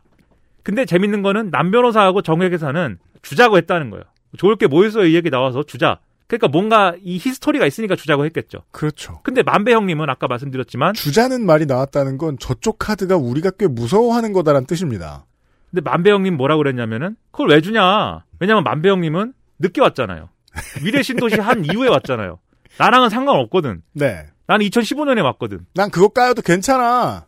근데 뭐 결과적으로는 괜찮진 않았겠죠. 또 이제 요 장비 얘기 나오면 결국 여기로 왔을 테니까. 혹은 이제 간 큰 사람들 중에서는 개평을 나누는 걸 정말 싫어하는 사람들이 있습니다. 네. 정말 인격적으로 싫어하는 사람들이 있습니다. 네. 어? 저것까지 주면서 이 사업을 하라고? 아니야, 난 더 큰 리스크를 지겠어. 그래가지고 남 변호사와 정회계사가 60억씩 내갖고 120억을 만든 다음에 그렇죠. 이분한테 줬다 이런 얘기도 있고 그러면 제가 줄줄이 얘기한 이런 정황들 자기들끼리 치고받고 싸운 얘기들 음. 이런 얘기는 다 어디서 왔느냐 이런 일들이 자꾸 일어나니까 음. 정 회계사가 불안해진 거예요. 음. 이게 돈을 너무 많이 벌어갖고 돈을 나누는 문제를 갖고 싸움이 자꾸 일어나니까 네. 그 싸움이 일어나서 무서운 게 뭐냐면 두드려 맞는 게 무서운 게 아니고 음. 법적인 문제가 생길 것이고 그럼 결과적으로 이 사업을 설계한 사람 중에 하나가 난데 나 내가 다 뒤집어 쓰는 거 아니야? 그럴 경우를 대비해서 증거를 마련해 놔야겠다. 다 녹음을 한 거예요. 그때부터 자기들끼리 떠들고 전하는 내용을 그렇죠. 녹취를 엄청 만들어 놓은 거예요. 그렇죠. 그런 상황에서 무슨 일이 벌어지냐? 작년에 금융정보분석원이라고 있습니다. 영어학자로 FIU. 여기서 의심스러운 자금 흐름이 너무 과다하게 나오면은 음. 경찰에 조사해 보라고 통보를 해줘요. 네. 그러니까 우리 회사들에서 어 의심 그 장부가 있고 다 하잖아, 있잖아요. 음. 거액이 인출돼 가지고 이제 이 거액 예를 들면 뭐 2천만 원 이상 거액이 인출돼 갖고 이 돈이 어디로 입금됐다라고 하는 게 장부상에 이제 근거가 있으면 여기서도 그렇구나 하는데 그게 아닌 경우에는 확인해 보라고 한단 말이에요 경찰에. 네. 근데 여기서 473억이 화천대유와 화천대유 법인 계좌와 화천대유의 대표 계좌와 화천대유의 대주주인 만배형님 계좌에서 총 473억 원이 막 나가버리고 막 어디로 가고 없어요. 장부를 보니까 그것은 장기 대여금으로 돼 있어요. 장기 대여금이라는 거는 회계상 뭐 쓰기 어려워갖고 그냥 내가 빌렸다 이렇게 한 거잖아요. 음. 이 돈이 어디 갔니? 경찰한테 찾아보, 찾아보라 그랬어요. 수사를 받게 된 거예요, 이제. 네. 그러니까는 정 회계사가 여기서 쫄은 거죠. 그래가지고 검찰에 네 이걸 다 넘겼습니다. 자기 녹취록을. 음흠. 그래갖고 여기서 줄줄이 다 나오고 있는데 그러니까 정 회계사는 검찰과 일정한 자기 미래에 대한 딜이 됐을 가능성이 높습니다. 그렇기도 할 것이고 네. 본인한테 정말 불리한 내용은 아마 안 줬겠죠. 아, 그럼요. 그건 그건 정회계사 아닌 다른 사람을 통해 수사해야죠. 정회계사가 하는 얘기를 녹취한 다른 사람. 그리고 지금 이제 추론하기로는 473억 중에 100억 원 정도는 박영수 전 특검에 인척이 한다는 회사가 있어요. 네. 그 회사로 갔다라고 지금 보고 있는데 그렇죠. 뭐 그래서 뭐 박영수 전 특검은 그래서 대단하다. 음. 이렇게도 이렇게도 관계돼 있고 본인 딸도 화천대유에 다니고 화천대유에 다니다가 퇴사할 때 화천대유가 직접 시행한 아파트 네. 무슨 프로지 어쩌고 이거 하나 또 분양 받아가지고 나오고 곽상도급 못지않거나 곽상도보다 더 많이 받았을 가능성도 있습니다. 그리고 퇴직금 산정이 아직 안 됐다고 하는데 그렇죠. 과연 50억 원일까요? 넘길? 것인가? 예. 네. 아주 대단한데 XSFM입니다.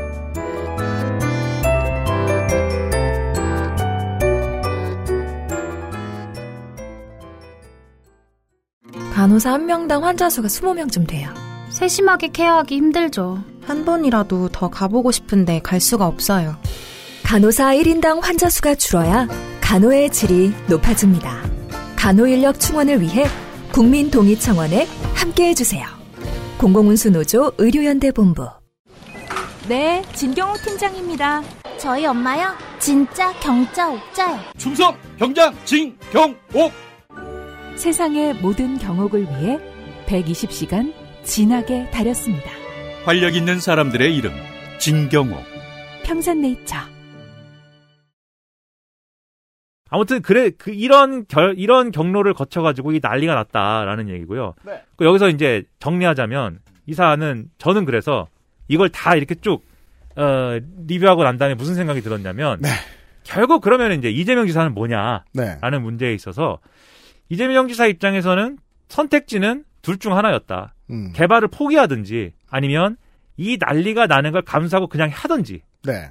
둘 중에 하나였던 것 같다. 음. 근데 이재명 지사가 후자를 선택한 거예요, 결국. 네. 하기로 한 거고, 음.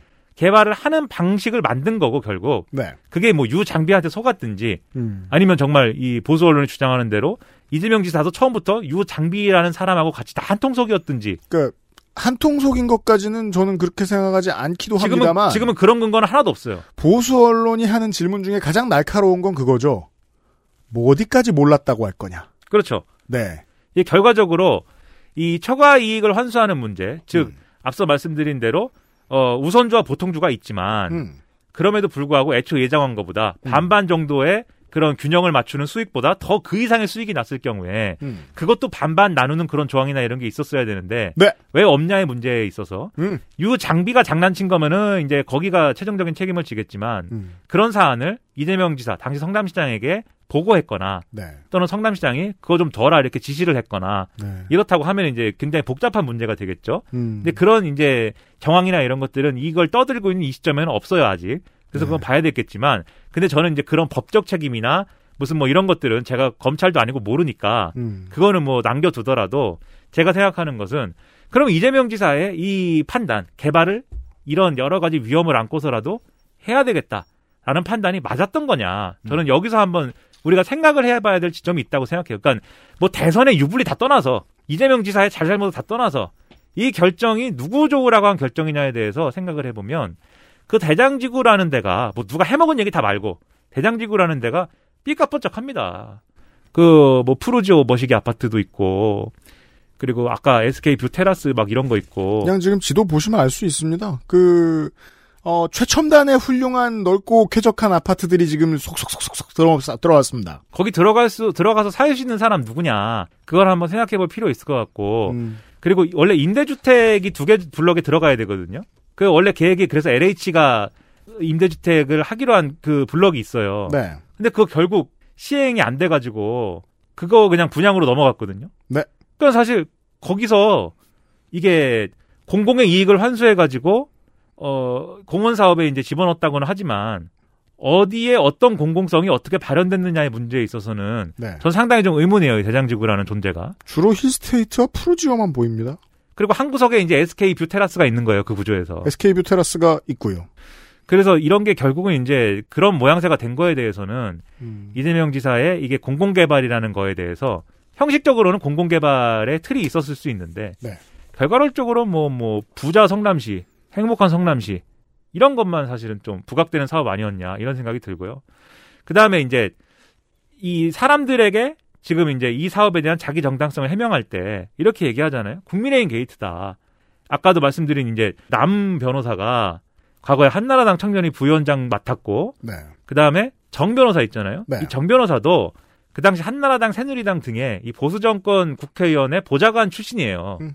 곽상도 의원 나오죠. 그렇죠. 이 당시에 그리고 어쨌든 공공개발 반대한 집단들 다 보수 정당들이잖아요. 그럼요. 그런 거를 근거로 해서 파면 팔수록 다 이제 그쪽만 나올 거다. 라고 이야기하는데 지금 이 이야기를 다 들어보신 다음에는 어떻게 느껴지시는지 모르겠습니다. 청취자 여러분들이. 제가 볼 때는 이런 걸 좀 냉소적으로 표현해서 뭐 그렇지만 판이 벌어졌고 돈 되는 판이 벌어진 거고 다 거기 들어가고 불나방처럼 들어가가지고 자기 좋은 걸 어떻게든 건져내려고 정파 파벌 관계없이 내- 제 생각에는 막 달라붙는 그런 그림이었던 것이고 다만 그 정파 보수 정당이 돈이 더 많아가지고 그쪽이 더 돈이 많아갖고 더 많이 붙었는지는 모르겠으나 더 많은 돈과 더 많은 권력을 가져갖고 붙었을지는 모르겠으나 본질적으로 뭐 그런 거냐는 의문이고 그리고 이재명 지사는 여기서 챙긴 게 뭐냐 이제 뭐 무슨 뭐 이 국민의힘하고 보수 언론은 큰 돈을 챙기고 뭐 한 것처럼 얘기하지만 그게 아니라 정치적 명분을 챙긴 거잖아요. 그리고 그거 이것이 굉장히 이제 훌륭한 사업이라고 본인이 많이 주장도 했고